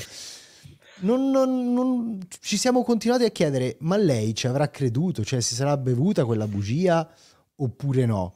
Eh, e, e, oppure cioè, ha voluto crederci? Cioè, non si capisce proprio bene. Poi in realtà scopriamo che fin da subito ha capito che era una grande cazzata e forse quell'ok che lei dice è ok, ho capito che tipo di persona sei, che arrivi anche di fronte alla mia richiesta esplicita di dirmi la verità, che tanto poi le cose non possono andare diversamente, però arrivi anche a mentirmi in questa maniera, ok, ho capito che persona sei. Secondo me nella eh, serie televisiva si vede di più questa cosa. Nel videogioco è meno percepibile e uno può anche dire ok, lei ha voluto crederci, se l'è bevuta, punto e basta. Beh, la serie e... però è, tra- è, anche figlia del videogioco e del fatto eh. che c'è un seguito e tutto quanto, certo, quindi da questo punto di vista... Sì, sì ci sta che facciano, lo facciano vedere più. Oltretutto mi fa un po' ridere perché se hai risparmiato delle infermiere ci sono dei testimoni, quindi comunque io sono ancora lì fermo su questa scena. Che Queste infermiere, cioè secondo te o tutti o nessuno, li dovevo ammazzare certo. tutti quanti? Non capisco perché hai risparmiato le infermiere e fai fuori il medico, sto, il salvatore del mondo. Cioè, sei veramente stronzo. Ci sono rimasto troppo male, non lo so. Comunque, guarda, Vabbè, però anche... tu devi capire anche che Joel è un po' un texano, eh? cioè si, si, si Vabbè, vede un reduce, cioè, secondo me lì poteva anche pensare ok l'uomo è una minaccia, le infermiere che vuoi che mi faccia. Ah così dici, ma l'uomo Perché è no? un dottore, dici in effetti... Eh vabbè c'avevo un bis, guarda... Sì, no, c'è ragione. Che secondo me per come l'hanno caratterizzato nella serie, che è molto più working class, che è molto più, forse sì. anche filotrampiano potrebbe essere, cioè ci sta che possa aver fatto un retropensiero di quel tipo, eh. No, ci sta. Comunque, vedi, anche qua eh, Luca ci sottolinea eh, due cose che non l'hanno convinto. Anche a me il parto flash, eh, che lei si cioè, starnutisse e ha sparato sì. fuori la bambina. Un po'. Sembra e... quello che mi ha fatto tipo il parto dei Monty Python nel senso della vita, quando c'è lei che, che, che sgancia il 150 figlio. Oh! Perché, esatto. perché loro cattolici e non protestanti. Quindi. Così come anche la, eh, cioè, il fatto che. Um, Ellie con questa puntura de- nella ferita che io ero lì che mi stavo praticamente, non lo so, eh, le budella mi si ritocciano, lui veramente molto rapidamente si riprende, che vista come un riferimento al videogioco in cui eh, se quando prendi eh, diciamo qu- qualcosa che ti fa ripartire alla grande tu riparti alla grande però nel, nel contesto di, di sospensione dell'incredulità di una serie tv quella scena lì cioè il fatto che lui proprio al, riparta a mille e si metta poi a, a pigliare a pizze tutti, così mi lascia un po', mi ha lasciato un po' perplesso. Però quella è anche la scena che mi fa pensare che quello che diceva Lo eh, prima del cambiamento repentino di carattere di Joel in realtà è spiegata nella serie, secondo me. C'è anche un'ellisi temporale, però ehm, lui cioè, viene salvato in quel modo da Ellie e soprattutto poi c'è questo... C'è questa confessione l'uno nei confronti dell'altra dei propri traumi, per cui sì, esatto, sì, Niar no, infatti per me quello flebo, è vero.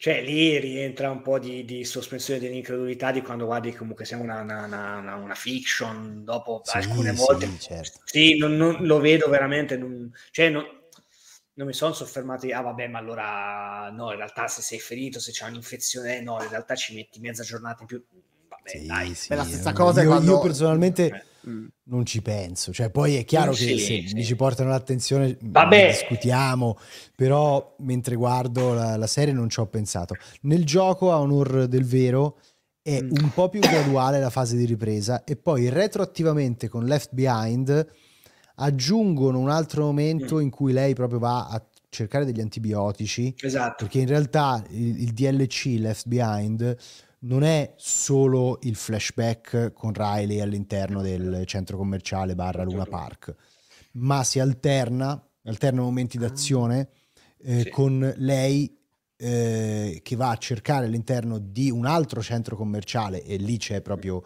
eh, l'aggancio per fare questi salti temporali delle medicine poi da portare a Joel che sta male. Quindi esatto. in realtà eh, nel, nel, videogioco, anche se poi il DLC è uscito molto dopo, eh, molto, forse sei mesi dopo, una cosa del genere, quindi mm-hmm. era un po' un'aggiunta retroattiva, però complessivamente era un po' più graduale la ripresa, ma insomma secondo me si tratta veramente di piccolezze. Ma certo, sì, sì, sì. Anche il fatto che David um, il cannibale, giusto? Si chiama David, adesso mi, mi sfugge. Sì, sembra di sì. Eh, cioè, sì, beh, prende fuoco la tenda e tu resti lì in questo posto che sta iniziando ad andare completamente a fuoco e resti lì e dici, vabbè, chi se ne frega, diamo, diamo conto a sta ragazzina.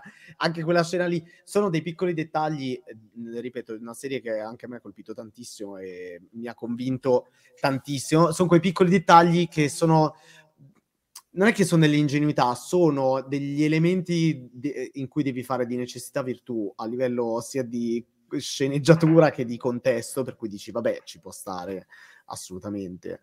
Ehm, allora, io volevo leggere un po' di commenti eh, andando un po' indietro per vedere Vai. se c'erano degli spunti.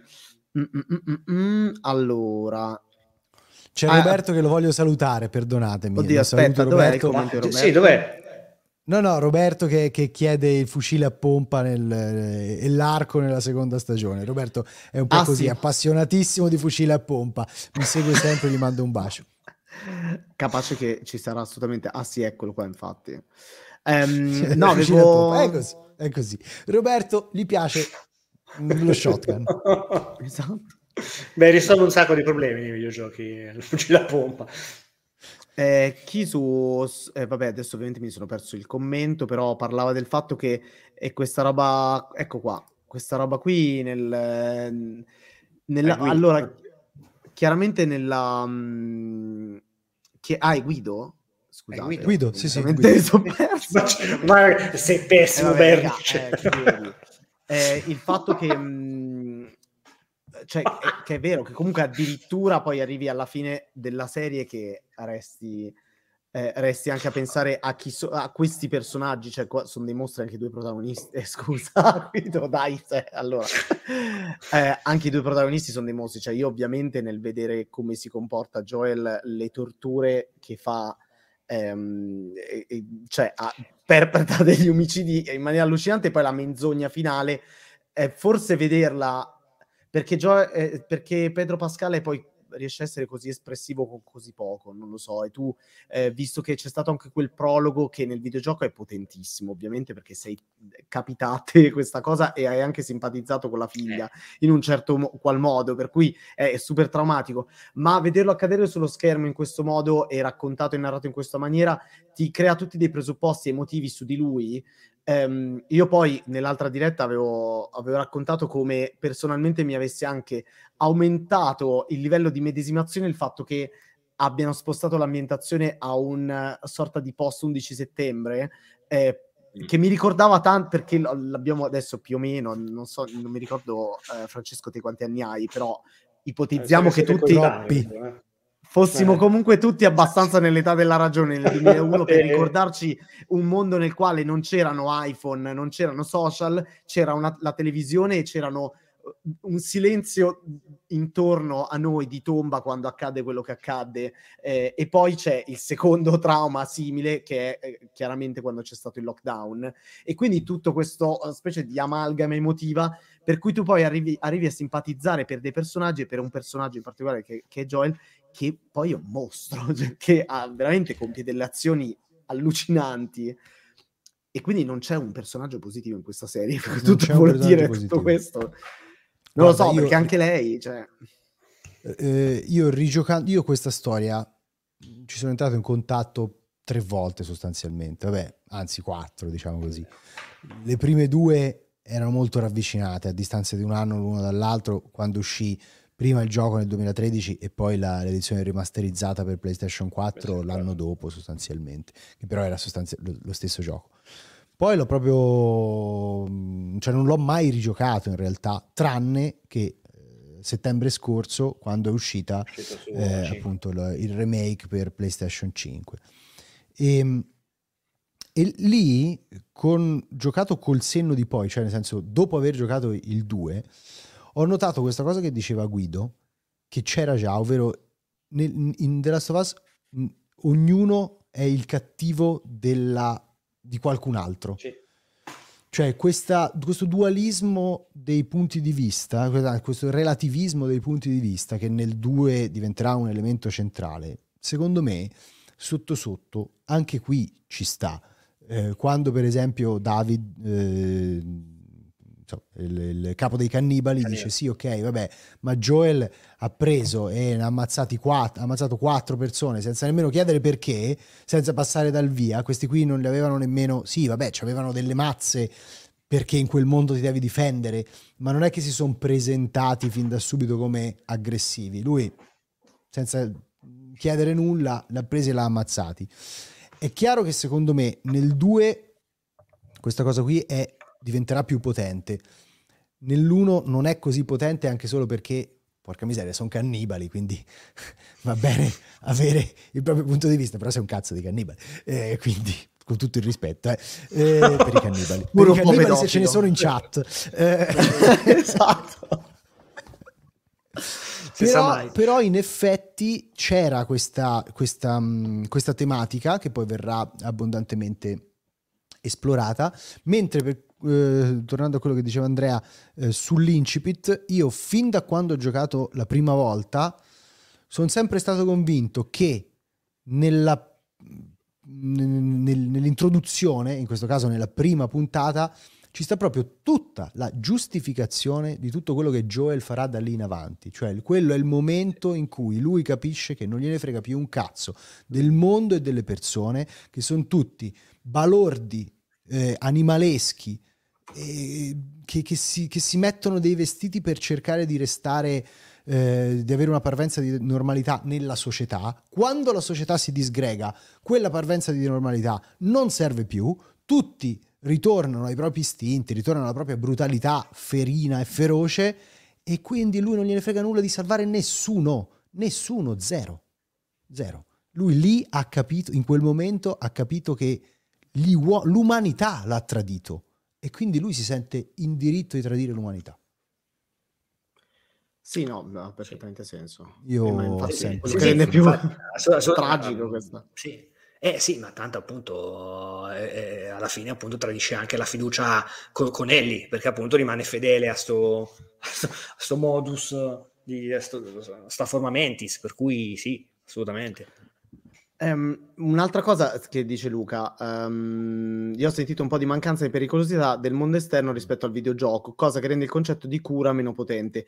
In tal senso forse avrei tenuto la fine di Frank coerente col gioco in modo da far sentire più crudo il mondo. Però, allora, anche lì, un'altra cosa che ho pensato anch'io guardando la serie, in alcuni episodi ho detto, ma qua mancavano gli, gli infetti perché mi ero fatto un'idea che la trasposizione eh, televisiva di The Last of Us dovesse essere loro che corrono in continuazione via scappando da infetti perché tu passi parte del videogioco diciamo a far fuori infetti o a scappare o avere l'ansia in realtà questo è, è, secondo me è stato anche un modo abbastanza geniale per sfuggire al pericolo di The Walking Dead, diciamo, così come anche la durata eh, dilatata della, della serie. Cioè, non c'è un Monster of the Week, c'è ogni tanto i, cioè in realtà c'è forse in due episodi il, proprio il mostro, mostro e, e, per il resto una volta che hai stabilito qual è il, il pericolo e, e che ha fatto crollare la società completamente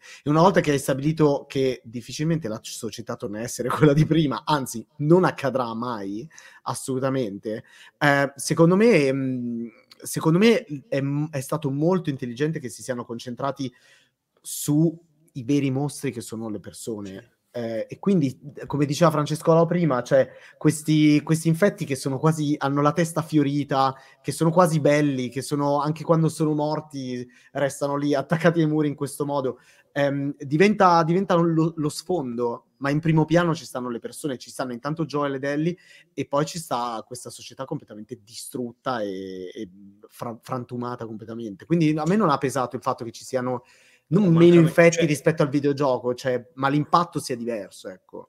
No, ma peraltro, come dice Eli, ehm, è un parallelo interessante perché comunque sia anche quel discorso qui The Stand da noi è l'ombra dello scorpione per, mm. per intenderci e per me anche come hanno trattato il personaggio di, di Bill cioè, nel videogioco adesso al di là del, del, fatto che fosse omosessuale o meno, però era, era un punto di passaggio proprio classicamente eh, strumentale, eh, quasi, quasi, meccanico, più che, che, che strettamente narrativo, no? Qui invece è, è, è diventa, che c'è una puntata che sembra completamente scollegata dalla storyline principale, no? Perché dici, vabbè, ma cazzo, ma perché adesso sono qui a vedere questi due? E invece è, è del tutto funzionale per far capire eh, a Joel, per far scattare nella testa di Joel quel, quel meccanismo che poi lo porterà a vedere eh, Ellie come una, una, figlia surrogata. Cioè, da quel punto di vista è, è, esemplare la lettera finale, per cui anche lì nell'ambito, cioè, non, non ricordo chi diceva che la serie era troppo uguale eh, al, al, videogioco nei commenti da certi punti l'ha ripresi pari pari, ma in realtà per me non è un riprendere paro paro, è un adattamento, che è un discorso diverso, cioè come nel, nel Signore degli Anelli di Peter Jackson non c'è Tom Bombadil, di qua uguale, non ci hanno messo delle cose, ce ne hanno messe delle altre, le hanno ampliate, le hanno completamente rivoluzionate, come appunto eh, Bill e Frank, perché Frank nel videogioco veniva citato, ma anzi veniva citato per ricordare a Joel che eh, tenere a qualcuno era il metodo migliore per morire nel mondo di The Last of Us e qui invece è il contrario, cioè è completamente ribaltata l'ottica. E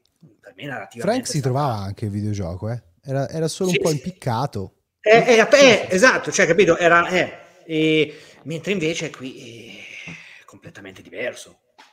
No, no, ma sono d'accordo, è un adattamento in tutto e per tutto, ma se, ripeto, anche io fatico a trovarci dei momenti proprio uguali, cioè secondo me le cose, molt- le cose più aderenti sono uh, Left Behind, quell'episodio lì.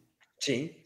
Sì, pro- eh, però capisci anche il prologo. È vero che non è uguale uguale, eh? Eh no, perché c'è tutta la parte in cui in realtà poi c'è, lei è di giorno, va in giro, esatto. porta l'orologio a riparare, va dalla vicina, eh, la vicina sì. comincia a preparare i biscotti, fra l'altro esatto. poi retroattivamente si scopre che forse è nella farina dei biscotti esatto. che ci stavano le spore e lei non li mangia perché gli fanno schifo ah. sostanzialmente perché lascia intendere che, sì. che, che, la vicina non è proprio brava a cucinare eh, c'è quel momento secondo, in cui si vede la anziana signora Madonna. probabilmente eh, insomma eh, già eh, bloccata che, che, viene in un momento eh, controllata dal fungo e si altera tutto, bellissimo. Quindi no, anche lì secondo me c'è molto di più eh, rispetto al, al, prologo del gioco. Le parti più uno a uno sono Left Behind, per quanto manchi invece tutta la parte che raccontavo prima, in cui lei sì, va a cercare le medicine nel mall, però il flashback è proprio molto molto uguale, tranne per l'inserimento di una frase che io mi porto sempre nel cuore e che dispiace non abbiano filtrato, quando, cioè non abbiano infilato, ovvero eh, Riley gli dice vabbè ma io me ne vado, eh, ma perché non mi ha chiesto di restare? E, e Ellie gli fa ma chi, chi, sono io per chiedertelo? E lei gli dice beh l'unica che può farlo mm. e poi si baciano e arriva la, gli zombie. Eh, e, e poi il finale finale, cioè proprio l'ultima scena, quella bugia e quell'ok è calcolata al millisecondo con le tempistiche del gioco però al di là di quelle due sequenze lì, secondo me tutto è un'aggiunta, una riscrittura, un cioè un, una scena inquadrata da una prospettiva, un angolo di, diverso, è molto bello. Qui intanto um, c'è chi dice che il finale andava bene anche perché volutamente è una cesura, invece nelle due puntate precedenti a mio parere sono andati troppo velocemente. E, um... Vabbè, però in Left Behind per esempio, cioè, anzi, Left Behind le due puntate precedenti sono quella dei cannibali e poi Sì, l'FBI, eh, giusto? l'FBI, sì. Sì, esatto. FBI mi sembra proprio davvero uno a uno, anzi forse, forse si sono presi anche, anche lì, forse c'è qualche aggiunta in cui si vede eh, Ellie che parla con la direttrice del eh, centro insomma di, di Fedra in cui La si Fed, trova. sì, sì, esatto. Sì, è vero. Quindi io quella proprio, lì la fretta non l'ho neanche percepita. In quella dei cannibali, boh, non lo so, no, devo dire la verità, per me nemmeno, nemmeno quella. Anzi, anche lì hanno aggiunto perché c'è il personaggio di Troy Baker che mette un po' in crisi l'etica cannibale, cioè fa capire Mhm. che insomma c'è qualcuno che proprio non abbraccia pienamente i valori comuni- di quella comunità lì. E comunque quello è un episodio proprio costruito con un crescendo veramente che, che arriva al culmine, poi infiammato. Qua, eh, per esempio, invece qua Liquid Snake critica questo episodio, dice che per esempio il capo cannibale che lascia medicina ad Ellie, anche questa cosa mi ha lasciato un po' così, è che alla fine gli ha voluto, cioè poteva invece che darle la penicillina poteva dar- farle dare qualcos'altro che però ci sta perché lì, lì per lì tu pensi che lui non sia veramente, cioè che in realtà sia una persona positiva, una persona buona e serve a dimostrarti ancora una volta che sono tutti dei mostri, dei Sì, bastardi, cioè, cioè. Per me ti fa capire che lui in realtà già puntava a, a cooptarla e quindi eh, sta- er- era un espediente, non è che l'ha fatto perché Bravo, era appunto un buon samaritano, ma da dice no, ma io questa non la voglio bene, quindi almeno faccio vedere che La imbonisco un pochino, Eh, poi figurati se lui così. poteva sapere che con quelle medicine l'altro tipo sarebbe guarito. Esatto. Sì, anche se Esatto, diciamo che in un esatto. mondo in cui loro sono cannibali e tutto quanto, diciamo che sprecare delle medicine può essere un po' evitabile. Eh, Però sì, sprecare le medicine, ma idealmente acquisire un nuovo membro della Sì, comunità, sì. non Al solo, quale, tra membro l'altro- femmina di Mm. quell'età. Esatto. Cioè, no, e al dico- quale si attribuiscono si attribuisce un ruolo di leader perché in un- in- credo in due o in tre episodi di fila qualcuno che incontra Ellie le dice tu sei hai lo- la stoffa del leader appena la incontrano con una certa anche No, lo, lo eh, dico sì, sinceramente, nel senso, cioè, in un mondo in cui bisogna lottare per la sopravvivenza, trovare un- un- qualcuno che, che permette anche poi all'accampamento di Eh, prosperare riproducendosi, è, è- nel senso, è un, è un imperativo. eh. Sì, sì. Qua ci chiedono, vi è piaciuta la scelta della camera a mano? Io ho trovato il modo perfetto per raccontare il mondo di Last of Us e direi che registicamente eh, non c'è nulla veramente da dire. Poi eh, Francesco Alocci citava tutto questo elenco di registi che hanno anche una loro, ehm, una loro cifra stilistica, un loro stile, sono, sono persone che si stanno anche imponendo no, nella scena eh, cinematografica. E, e questo è sempre qua- quando ci capita di parlare con showrunner o con registi di serie di questo tipo, eh, spesso gli chiediamo: ma è stato facile rendere tutto omogeneo? Perché poi in una serie TV tu devi fare una serie che non è che in ogni puntata c'è uno stile diverso, è l'esatto opposto. Cioè, un regista deve sapersi adeguare a, a quella che è la linea stilistica che si decide di, di avere per tutta la serie. E devo dire che in The Last of Us c'è una coerenza dall'inizio alla fine. C'è anche un episodio che è diretto da Druckmann, giusto? Da Druckmann, il secondo. Il eh, secondo mi secondo. sembra. Sì. Ehm, E, e nonostante ci siano dei registi che hanno una loro identità e sanno anche imporla, eh, poi la serie è assolutamente coerente sia a livello stilistico che fotografico, non so come dire. Eh, devo dire, forse il penultimo episodio, anzi gli ultimi due, quelli di Abasi, sono quelli che poi si distinguono maggiormente come, mh, come scelte registiche, magari. Cioè, l- tutta la scena dell'incendio finale del- dell'ottavo episodio mi ha, mi ha colpito molto come, come- come scelte, appunto, che vengono fatte. Però nulla, di, n- nulla che dici, ammazza, questo si vede che l'ha fatto proprio un altro regista. Ehm, e quindi sì, anche l'uso della camera a mano ci sta assolutamente. Poi c- qui c'è la difficoltà di dire, allora, faccia una serie TV, tu non puoi viverla come un videogioco, no? È sempre il solito l'annoso discorso del ma la- come fai ad adattare un videogioco in cui tu ti immedesimi? E la risposta qua solitamente è eh, ma The Last of Us è quasi come un film videogioco, che è una delle definizioni più sceme che si dicano in assoluto quando si parla di, di giochi come questo.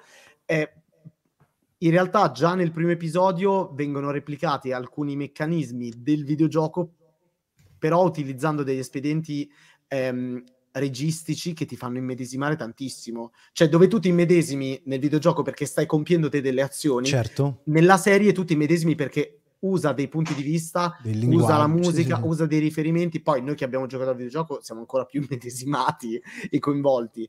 Però secondo, c'è secondo qualcuno... me... Conoscete qualcuno che The Last of Us non, non sapeva nemmeno che cosa fosse prima della serie televisiva? E che si è No. visto la serie da completamente vergine? eh, ma noi Io siamo... cioè, sono curiosissimo di trovare qualcuno per capire... Noi però siamo Pure- immersi pure- in un pure- mondo di gente. Sì, tanto, ma pure mia madre, che tanto a parte che io ancora quando ero piccolo, che- cioè io ho giocato, eh, sì sì, ma io, io ho mia madre che era fissata, è fissata con, con Resident Evil, ma non Resident Evil, cioè, i, i giochi, cioè io quando ero giovane, che ancora stava a casa, eh, giocavo e lei guardava, è un figo. Infatti quando poi, mai sai, cresci, vai a vivere con la, con la tua signora, eh, quando giocavo con il primo de- of Us, che ho recuperato quando ho preso la PlayStation 4, in realtà tardi, perché nel 2017, vedeva che postava ogni tanto su Facebook, eh, oh ma cos'è quel gioco? È figo, io, eh, ma è un gioco The Last of Us, quindi appena eh, si è fatta Now TV, adesso per, per vedere... eh, sembra una marchetta grazie sponsor no ma eh, la, la, la- si è fatta Now TV per vedere The Last of Us perché appunto è, cacchio, vo- voglio vederla. Io sarei curiosissimo di sentire una prospettiva diversa, perché sono, sono curioso di, di capire. Qualcuno dice la ragazza di un... Eccolo, eccolo, ecco. Era Eh. completamente in blind, credo l'abbia vissuta più intensamente di noi. Ah, quello è anche molto possibile. È un- una cosa che citavamo, noi oggi abbiamo pubblicato su- sul canale YouTube una piccola analisi. Vabbè, in realtà, se mi avete ascoltato stasera più o meno sapete, cioè gli argomenti sono gli stessi. Però una cosa che citavamo è, cavolo, noi non possiamo prescindere dal fare dei confronti quando guardiamo quella cosa lì. Quindi magari c'è anche quel momento in cui dici, ah cazzo, ma questo è uguale, questo era diverso, ah qui hanno cambiato così. Che non voglio dire che ti rovina l'immersione, non lo fa. Però comunque ti aggiunge un altro strato di un altro layer di pensieri e magari uno che quel layer di pensieri non ce l'ha ed è proiettato solo e soltanto durante gli, eh, negli eventi raccontati, magari c'ha, che ne so, un, un trasporto diverso, sarebbe proprio bello sentirselo raccontare. Mm, Sì, infatti allora, la, mia, cioè- la mia ragazza, come quella di, di- di Guido, eh, sì, qualcosa conosceva perché quando giocavo magari era, era sul divano, poi in realtà magari sfo- fo- scivolava lentamente fra le braccia di Morfeo. E... Mentre tu lanciavi mm, insulti e improperi. Ah sì, perché certe volte magari mi mettevo le cuffie senza che tenevo il Dolby acceso, però eh, cioè, ogni tanto sì, qualche bestemmione partiva. Perché, cioè, e ti spaventi. eh. Eh, cazzo, sì. eh. Eh, Guardate, eh, allora secondo me c'è una cosa in particolare che rende questa serie ehm, molto emozionante per qualcuno che non conosce il videogioco ed è, il fa- ed è la genialata. eh, Oddio, genialata è, anche, è stato anche un colpo quasi non di fortuna, è, è orribile chiamarlo colpo di fortuna, ma il momento storico in cui è arrivata è- la, rende, la rende veramente qualcosa per cui tu cioè, ha un impatto su tutti noi perché è ovvio, inevitabile con una pandemia del genere E- ci Chiaro. ricordiamo tutti quello che è successo E- durante il lockdown, le città ferme, il silenzio. Io sono a Milano e c'era una. Mi ricordo ancora perché siamo a marzo e il 15 marzo cos'era? Era il 15, il 12, il 13? Quando è Eh, stato? eravamo No, da forse era il 10 giorni in 6. lockdown. Da 10 giorni in lockdown eravamo grosso modo oggi nel 2020. Sì, Oh, Eh, sì, sì, eh, sì, allora era, è stato era inizio 6. marzo, era inizio Eh, sì, marzo. sì. E c'era questo silenzio allucinante, si sentivano gli uccellini, la primavera che arrivava e io ricordo anche di essere andato eh, ai primi di maggio quando hanno allentato le prime misure, ecco 8 marzo, le prime misure ehm, qua in Lombardia che come sapete durante la prima ondata è stata anche la regione forse più colpita e Eh, più terrorizzata e spaventata. Eh, quando a maggio hanno, tu ricordi bene quando a maggio hanno tolto parte delle misure, pure cioè fra- andare da un comune E all'altro, fra ho è, preso... è- già a Milano, no? Te fra nel 2020? Sì, sì, eh, certo, io Eh, lo fai il forse- lockdown, l'ho fatto tutto a Milano. Eh beh, allora, ah, ecco. E al, verso metà maggio hanno tolto la- la- lo- come si dice, l'im- l'impedimento ad andare da un comune all'altro. Io ho preso, sono andato in montagna, ma non per altro. Primo perché dovevo scappare in generale da qualche parte, e poi perché ehm, perché noi durante la primavera a casa de- dei miei in montagna dobbiamo fare una serie di lavori per evitare che il bosco si appropri della casa e di tutto. Quando sono arrivato lì, letteralmente sembrava di essere non lo so, cioè una specie di idillio perché c'era gli animali, gli uccellini, le cose facevano tutti un suono molto più forte, abituati a tre mesi in cui nessuno si muoveva da quelle parti. Le piante avevano già preso il sopravvento in tre mesi, eh, sono stati tre mesi, però la primavera è esplosiva. E quindi cioè, è ovvio che rivedi certe cose nella serie, non è la stessa cosa, chiaramente. No, no, però, però è tutto amplificato in un modo diverso. Quindi anche chi non conosce il videogioco, probabilmente questa serie la vive in un modo particolare proprio perché si ricollega a certi. Sì, sì. Eh, beh, ma infatti, memorie. guarda, secondo me, quando tu dici vedi le cose che non sono proprio uguali al lockdown. Sì, nelle, nelle fasi avanzate della serie, ok. Nella prima puntata Mm-hmm. Eh, quando, quando, vedi proprio, insomma, eh, è chiaro, eh, da noi per fortuna non c'erano le pile di cadaveri bruciati in strada, no, no, però comunque sia... del pianeta sì, però... Eh, cioè, nel sì, senso... Sì. I Brasile, sacchi mortuari eh, ai margini, al di fuori degli edifici impilati uno accanto all'altro, insomma, mm-hmm. si sono visti, eh. Sì, sì, ma pure... No, ma io l'avevo detto la prima live che avevamo fatto, casualmente il giorno prima del lockdown io ero andato a recuperare mia madre che veniva dimessa qua dall'ospedale re- regionale di, di, delle Marche, che insomma per carità, anche se tutte le Marche fanno praticamente gli abitanti di, di Milano e dell'Interland, comunque sia l'ospedale regionale è una cosa mediamente gigantesca. E c'era veramente la stessa atmosfera, quel... Eh, allo stesso tempo sospesa ed elettrica che c'è nella scena, nel, nel, nei momenti iniziali della prima puntata quando c'è eh, Sara, la figlia di, di, Joel, che va in centro, in downtown per uh, l'orologiaio, eccetera, eccetera. Io infatti ho visto quelle scene e c'avevo proprio un oh no, shit, not again, proprio stavo messo così. sì, sì. Però, esatto. Vabbè. Qua Guido ricorda un momento pre, pre-lockdown. Ma mm, no, c'era un'altra cosa che volevo dire. Ah, allora, io ho un mio amico eh, con cui ho visto alcuni di questi episodi, tra l'altro, che ha visto, ha rivisto gli episodi a casa sua con suo padre e mm, che non conosce assolutamente il videogioco e dice che suo padre era completamente rapito, ipnotizzato eh, dalla serie. Tra l'altro, questo fa un po' ridere, però ragazzi, è così. ehm, hanno visto l'episodio di, di Bill e um, come si chiama l'altro? Frank. Io il nome Frank, Frank. scusate.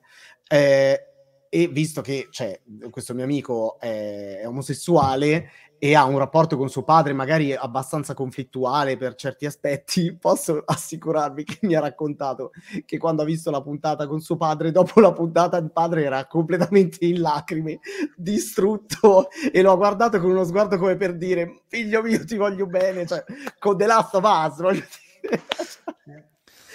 per cui vedi come riesce a colpire emotivamente anche lui anche una scena del genere. Comunque, ah, anche il padre di Agente Cooper ha visto la serie e ha 75 anni. Okay. No, io quella, quella, puntata, ripeto, l'avevo vista con gli screener, poi dopo rivedendola con Sara ero partito tranquillo, dico vabbè dai, sono preparato. In realtà rivedendola con, con, con, Sara accanto, proprio alla fine ho preso la bracciata, stavo a pezzi. Cioè, e un po' di magone ti viene. Eh, Porca cioè. puttana. No, no, eravamo a pezzi eh. distrutti ah, voluto, è costruita pensata, insomma. Per... Ma davvero? Hanno cioè... anche, scusate, eh, hanno anche scelto di mettere il brano, questa cosa io un po' l'ho criticata, eh, di Max Richter, strausato e strausato, che ne abbiamo anche parlato bene di questa cosa. Però che... appunto... Io non, Però... non, me lo ricordo. Allora, adesso l'hanno utilizzato recentemente anche in una pubblicità. Eh, in realtà io non l'ho vissuta così male come te perché io quel brano, uh, cioè, me lo Arrival. sentivo come qualcosa che... Sì, ma Arrival a me è piaciuto, ma l'ho rimosso dalla testa perché con, con Denis Villeneuve c'è questo rapporto d'amore e odio. Io Denis Villeneuve amo, amo appunto Prisoners perché c'è Hugh Jackman, survivalista, per cui uh, faccio le, le, le, scorte in garage e so che eh, in casa... Esatto, Vedo che c'è un fil rouge nelle cose. Sì, assolutamente, assolutamente. E, ehm, mh, però appunto me lo ricordavo da una puntata di, di Castle Rock, della serie TV di, di Castle Rock... Eh, in cui ah, sì, era in una puntata dove si parlava di demenza senile, eh, che era un tema che insomma all'epoca eh, mi toccava a livello personale, non a me chiaramente, però diciamo persona a me vicina e quindi è, è curioso il fatto che era appunto anche lì in un momento di... di dice, vabbè, eh, poi quella puntata lì comunque insomma al di là di tutto c'è anche il finale che si chiude proprio su una finestra. E, esatto, sì, sì. E se uno conosce un pochino eh. La serie, l'iconografia della serie, esatto. sa benissimo qual è l'importanza figurativa e tematica della finestra per Drachman. Eh, della, la, la, finestra originariamente stava nel menu iniziale di The Last of Us esatto. e poi fra l'altro è un elemento che poi anche nel 2 ritorna tantissimo, tantissime, certo. tantissime volte. Quello è proprio, secondo me, una sorta di firma nascosta di Drachman. Sì. So, sono molto curioso di vedere nella seconda stagione appunto la, la componente de, dell'ebraismo come verrà uh, affrontata, perché tanto appunto nel, nel, nel, gioco c'è il personaggio di Dina, cioè, adesso, vabbè, adesso non facciamo spoiler, anche se non so, sembra quasi paradossale, no, non facciamo spoiler per un gioco che ha venduto a carrettate. Diciamo che c'è una location, una sinagoga, e dopo magari sì, diciamo cosa succede, cosa, cosa, cosa si dice, cosa non si dice, però ecco, chiaramente tanto il Drachman è israeliano naturalizzato americano, per cui comunque sia di, di regione ebraica, e non so, mi incuriosisce molto anche questa, questa cosa. Ma infatti mm, eh, adesso per, per, chiudere la live, che siamo arrivati addirittura sì. d'arrivo, ehm, seconda stagione, al di là del fatto che eh, eh, ci vorrà almeno, ipotizziamo che la seconda stagione la girino quest'autunno, cioè prima di gennaio del 2025, dubito possa uscire. Auspicabilmente, diceva Pedro Pascali in un'intervista con Collider, se non ricordo male, che sì, puntano a cominciare quest'anno. Ce la fanno? Ah, a gennaio? Sta- eh, la prima stagione l'hanno no, girata... 2000... 2025 Beh, allora, in caso, sì, sì, Ah, 2025. Eh. Ah, ok. Sì, okay, sì. Okay. No, no, esatto. No, no, eh, esatto, si fate i calcoli che la prima stagione l'hanno girata in 200 giorni eh. circa e sono tanti, fra l'altro non è che è una serie che hanno girato col volume a Los Angeles, cioè l'hanno girata, oltretutto ehm, cioè, vista anche la necessità, cioè il coinvolgimento di certi attori eh, solo per certi episodi hanno dovuto girare in maniera compatta i vari episodi, uno dopo, cioè non uno dopo l'altro per forza, però comunque non è una cosa per cui ehm, puoi ottimizzare più di tanto i tempi, cioè quelli sono, e 200 giorni sono più di met- metà anno direi, quindi fra una cosa e l'altra con una post-produzione che sarà importante, credo che prima di gennaio del 2025 non ci sia, per cui due anni come per House of the Dragon, che infatti chi ci, nei commenti ci ricorda ehm, no, arriverà l'anno prossimo. Eh, però al di là di questo, già il fatto che abbiamo messo le mani avanti sul fatto che saranno più stagioni, secondo me anche perché a questo punto scriveranno un po' in blocco, mm, probabilmente si porteranno avanti.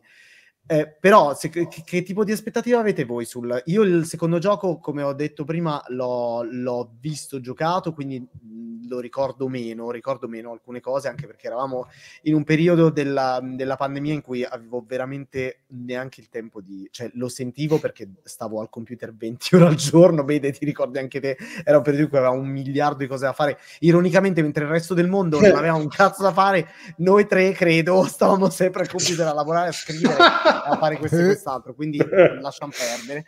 Ehm, però, cioè, appunto, che co- voi lo conoscete molto meglio di me, il secondo gioco, che tipo di aspettative avete e questa cosa della fedeltà a, eh, che, che, c'è stata del primo, del primo, della prima stagione, secondo voi è un problema il fatto che... Vedo che c'è un altro gatto anche da te, ci sono che, gatti che pe- pera? ok. Oh, fantastico. Io, io, io, io saluta. Il, il, teppista mio lo tengo là perché starà dormendo sul divano con Sara. Insomma, quel, quel, quell'offio. Solo la mattina, capito? Quando faccio la rassegna stampa, giustamente. Giustamente. E che, che, che qui, eh? Io... avete? Guarda com'è composta. Che bello. Allora, sai che ecco Guido che intanto spamma le, l'emoticon di pera eh, perché non abbiamo solo il gatto, abbiamo anche il can- l'emoticon, mi pare il minimo. Eh, sa- sapete che io ho difficoltà a pensare a come possono adattarla eh, perché, mm. ripeto, un, un po' l'ho già anticipata questa cosa perché secondo me il lavoro di montaggio che fanno nel secondo eh, gioco è molto particolare e non so quanto può essere eh, adeguato per una serie, perché qui c'erano veramente degli episodi che erano già, cioè erano delle tappe di un viaggio che sono trasformate in maniera super naturale, ciascuna tappa in un episodio, tranne uno che è un po' bipartito, che è il 4 e quinto insieme sostanzialmente, ok? Eh, là invece questa cosa di andare sempre avanti e indietro, fra l'altro anche i flashback non sono, cioè neppure i flashback sono ordinati e poi neppure i flashback sono della stessa lunghezza, della stessa dimensione, ogni tanto fanno vedere un pezzettino, ogni tanto fanno vedere una scena più lunga, cioè già quello mi fa scoppiare la testa. In più, per me la sfida grandissima è quella di capire come suddividere le prossime season, non, non solo la prossima, ma le prossime, perché se è vero che idealmente sarebbe possibile prendere la storia di Ellie da una parte e poi e, e, farne la seconda stagione e poi la storia di Abby e farne la terza stagione, è anche vero che quelle due storie funzionano anche perché tu te le giochi in maniera ravvicinata e ti ricordi che cos'è successo in una storyline e poi la vivi dalla parte opposta. Se tu pensi di trasformarle in due season che nella migliore delle ipotesi verranno distribuite un anno, cioè un anno di distanza l'una dall'altra e quando vedi la terza ti ricordi che è successo nella seconda. Guarda che non è automatico e non ricordarsi, cioè non, non avere questo, questo incedere parallelo, secondo me depotenzierebbe molto la cosa. Quindi per me è proprio un enigma come possono fare. Però ripeto, io ero partito molto dubbioso, molto scettico anche su questo e su questo mi hanno stupito, probabilmente ci riusciranno anche in futuro, spero. Fingers crossed. A me mi ha rubato le parole di bocca. Sì, io, mm-hmm. dopo, ti, io dico semplicemente stessa cosa, nel senso io il secondo è un gioco che ho vissuto in una maniera emotivamente eh, quasi estenuante, nel senso c'erano dei, non in senso negativo, eh, nel senso proprio del trasporto, eh, c'erano dei, dei punti in cui io dopo, cioè, dovevo fermarmi perché dicevo no, devo prendere fiato. Cioè, ma per cui, eh, per come la storia presenta il gameplay, per come il gameplay in certi momenti proprio diventava, capito, quasi ossessivo, per come ti, ti costringeva, ti, per come ti, ti prendeva proprio la, la, testa della discesa lì, de, quella, quegli inferi. Que... Cioè, io li stavo male, dico, no, vabbè, ma ragazzi, cioè, mi domando Ci sono tante tematiche nel secondo. Una sì. cosa che quasi che si tende a dimenticarsi nel secondo è tutta la parte in cui dopo aver presentato le Iene come eh, diciamo i, i, nemici, poi si, sì. si, finisce nel loro accampamento, si vede la loro prospettiva un po' da fanatici, un po' da estremisti, sì. assolutamente sì, però anche quella lì, cioè, è, è proprio cioè, è proprio tanto ricco. E poi ci sono delle sfumature horror. Vi ricordate tutta la scena dell'ospedale eh. in cui c'è que- questa sorta di re dei ratti? Cioè, re dei ratti. È, è, veramente, cioè lì diventa eh, complesso capire che direzione prenderanno. Io ho una mia idea che ehm, proprio per via della ricchezza di questo, secondo, di questo secondo capitolo e del fatto che hanno detto che faranno più stagioni, ma comunque che sarà una serie compatta, cioè che no, io non credo che andranno oltre una terza stagione, capito? Cioè non, non credo diventerà una roba...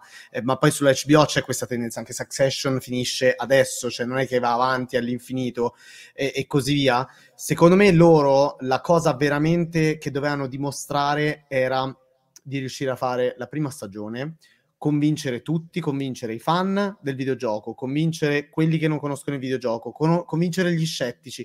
A me sembra di capire che abbiano convinto tutti, cioè io non sto sentendo un sì, parere sì. veramente negativo, sento solo gente che dice cazzarola, questi sono riusciti a fare veramente forse il primo adattamento di un videogioco veramente magnifico.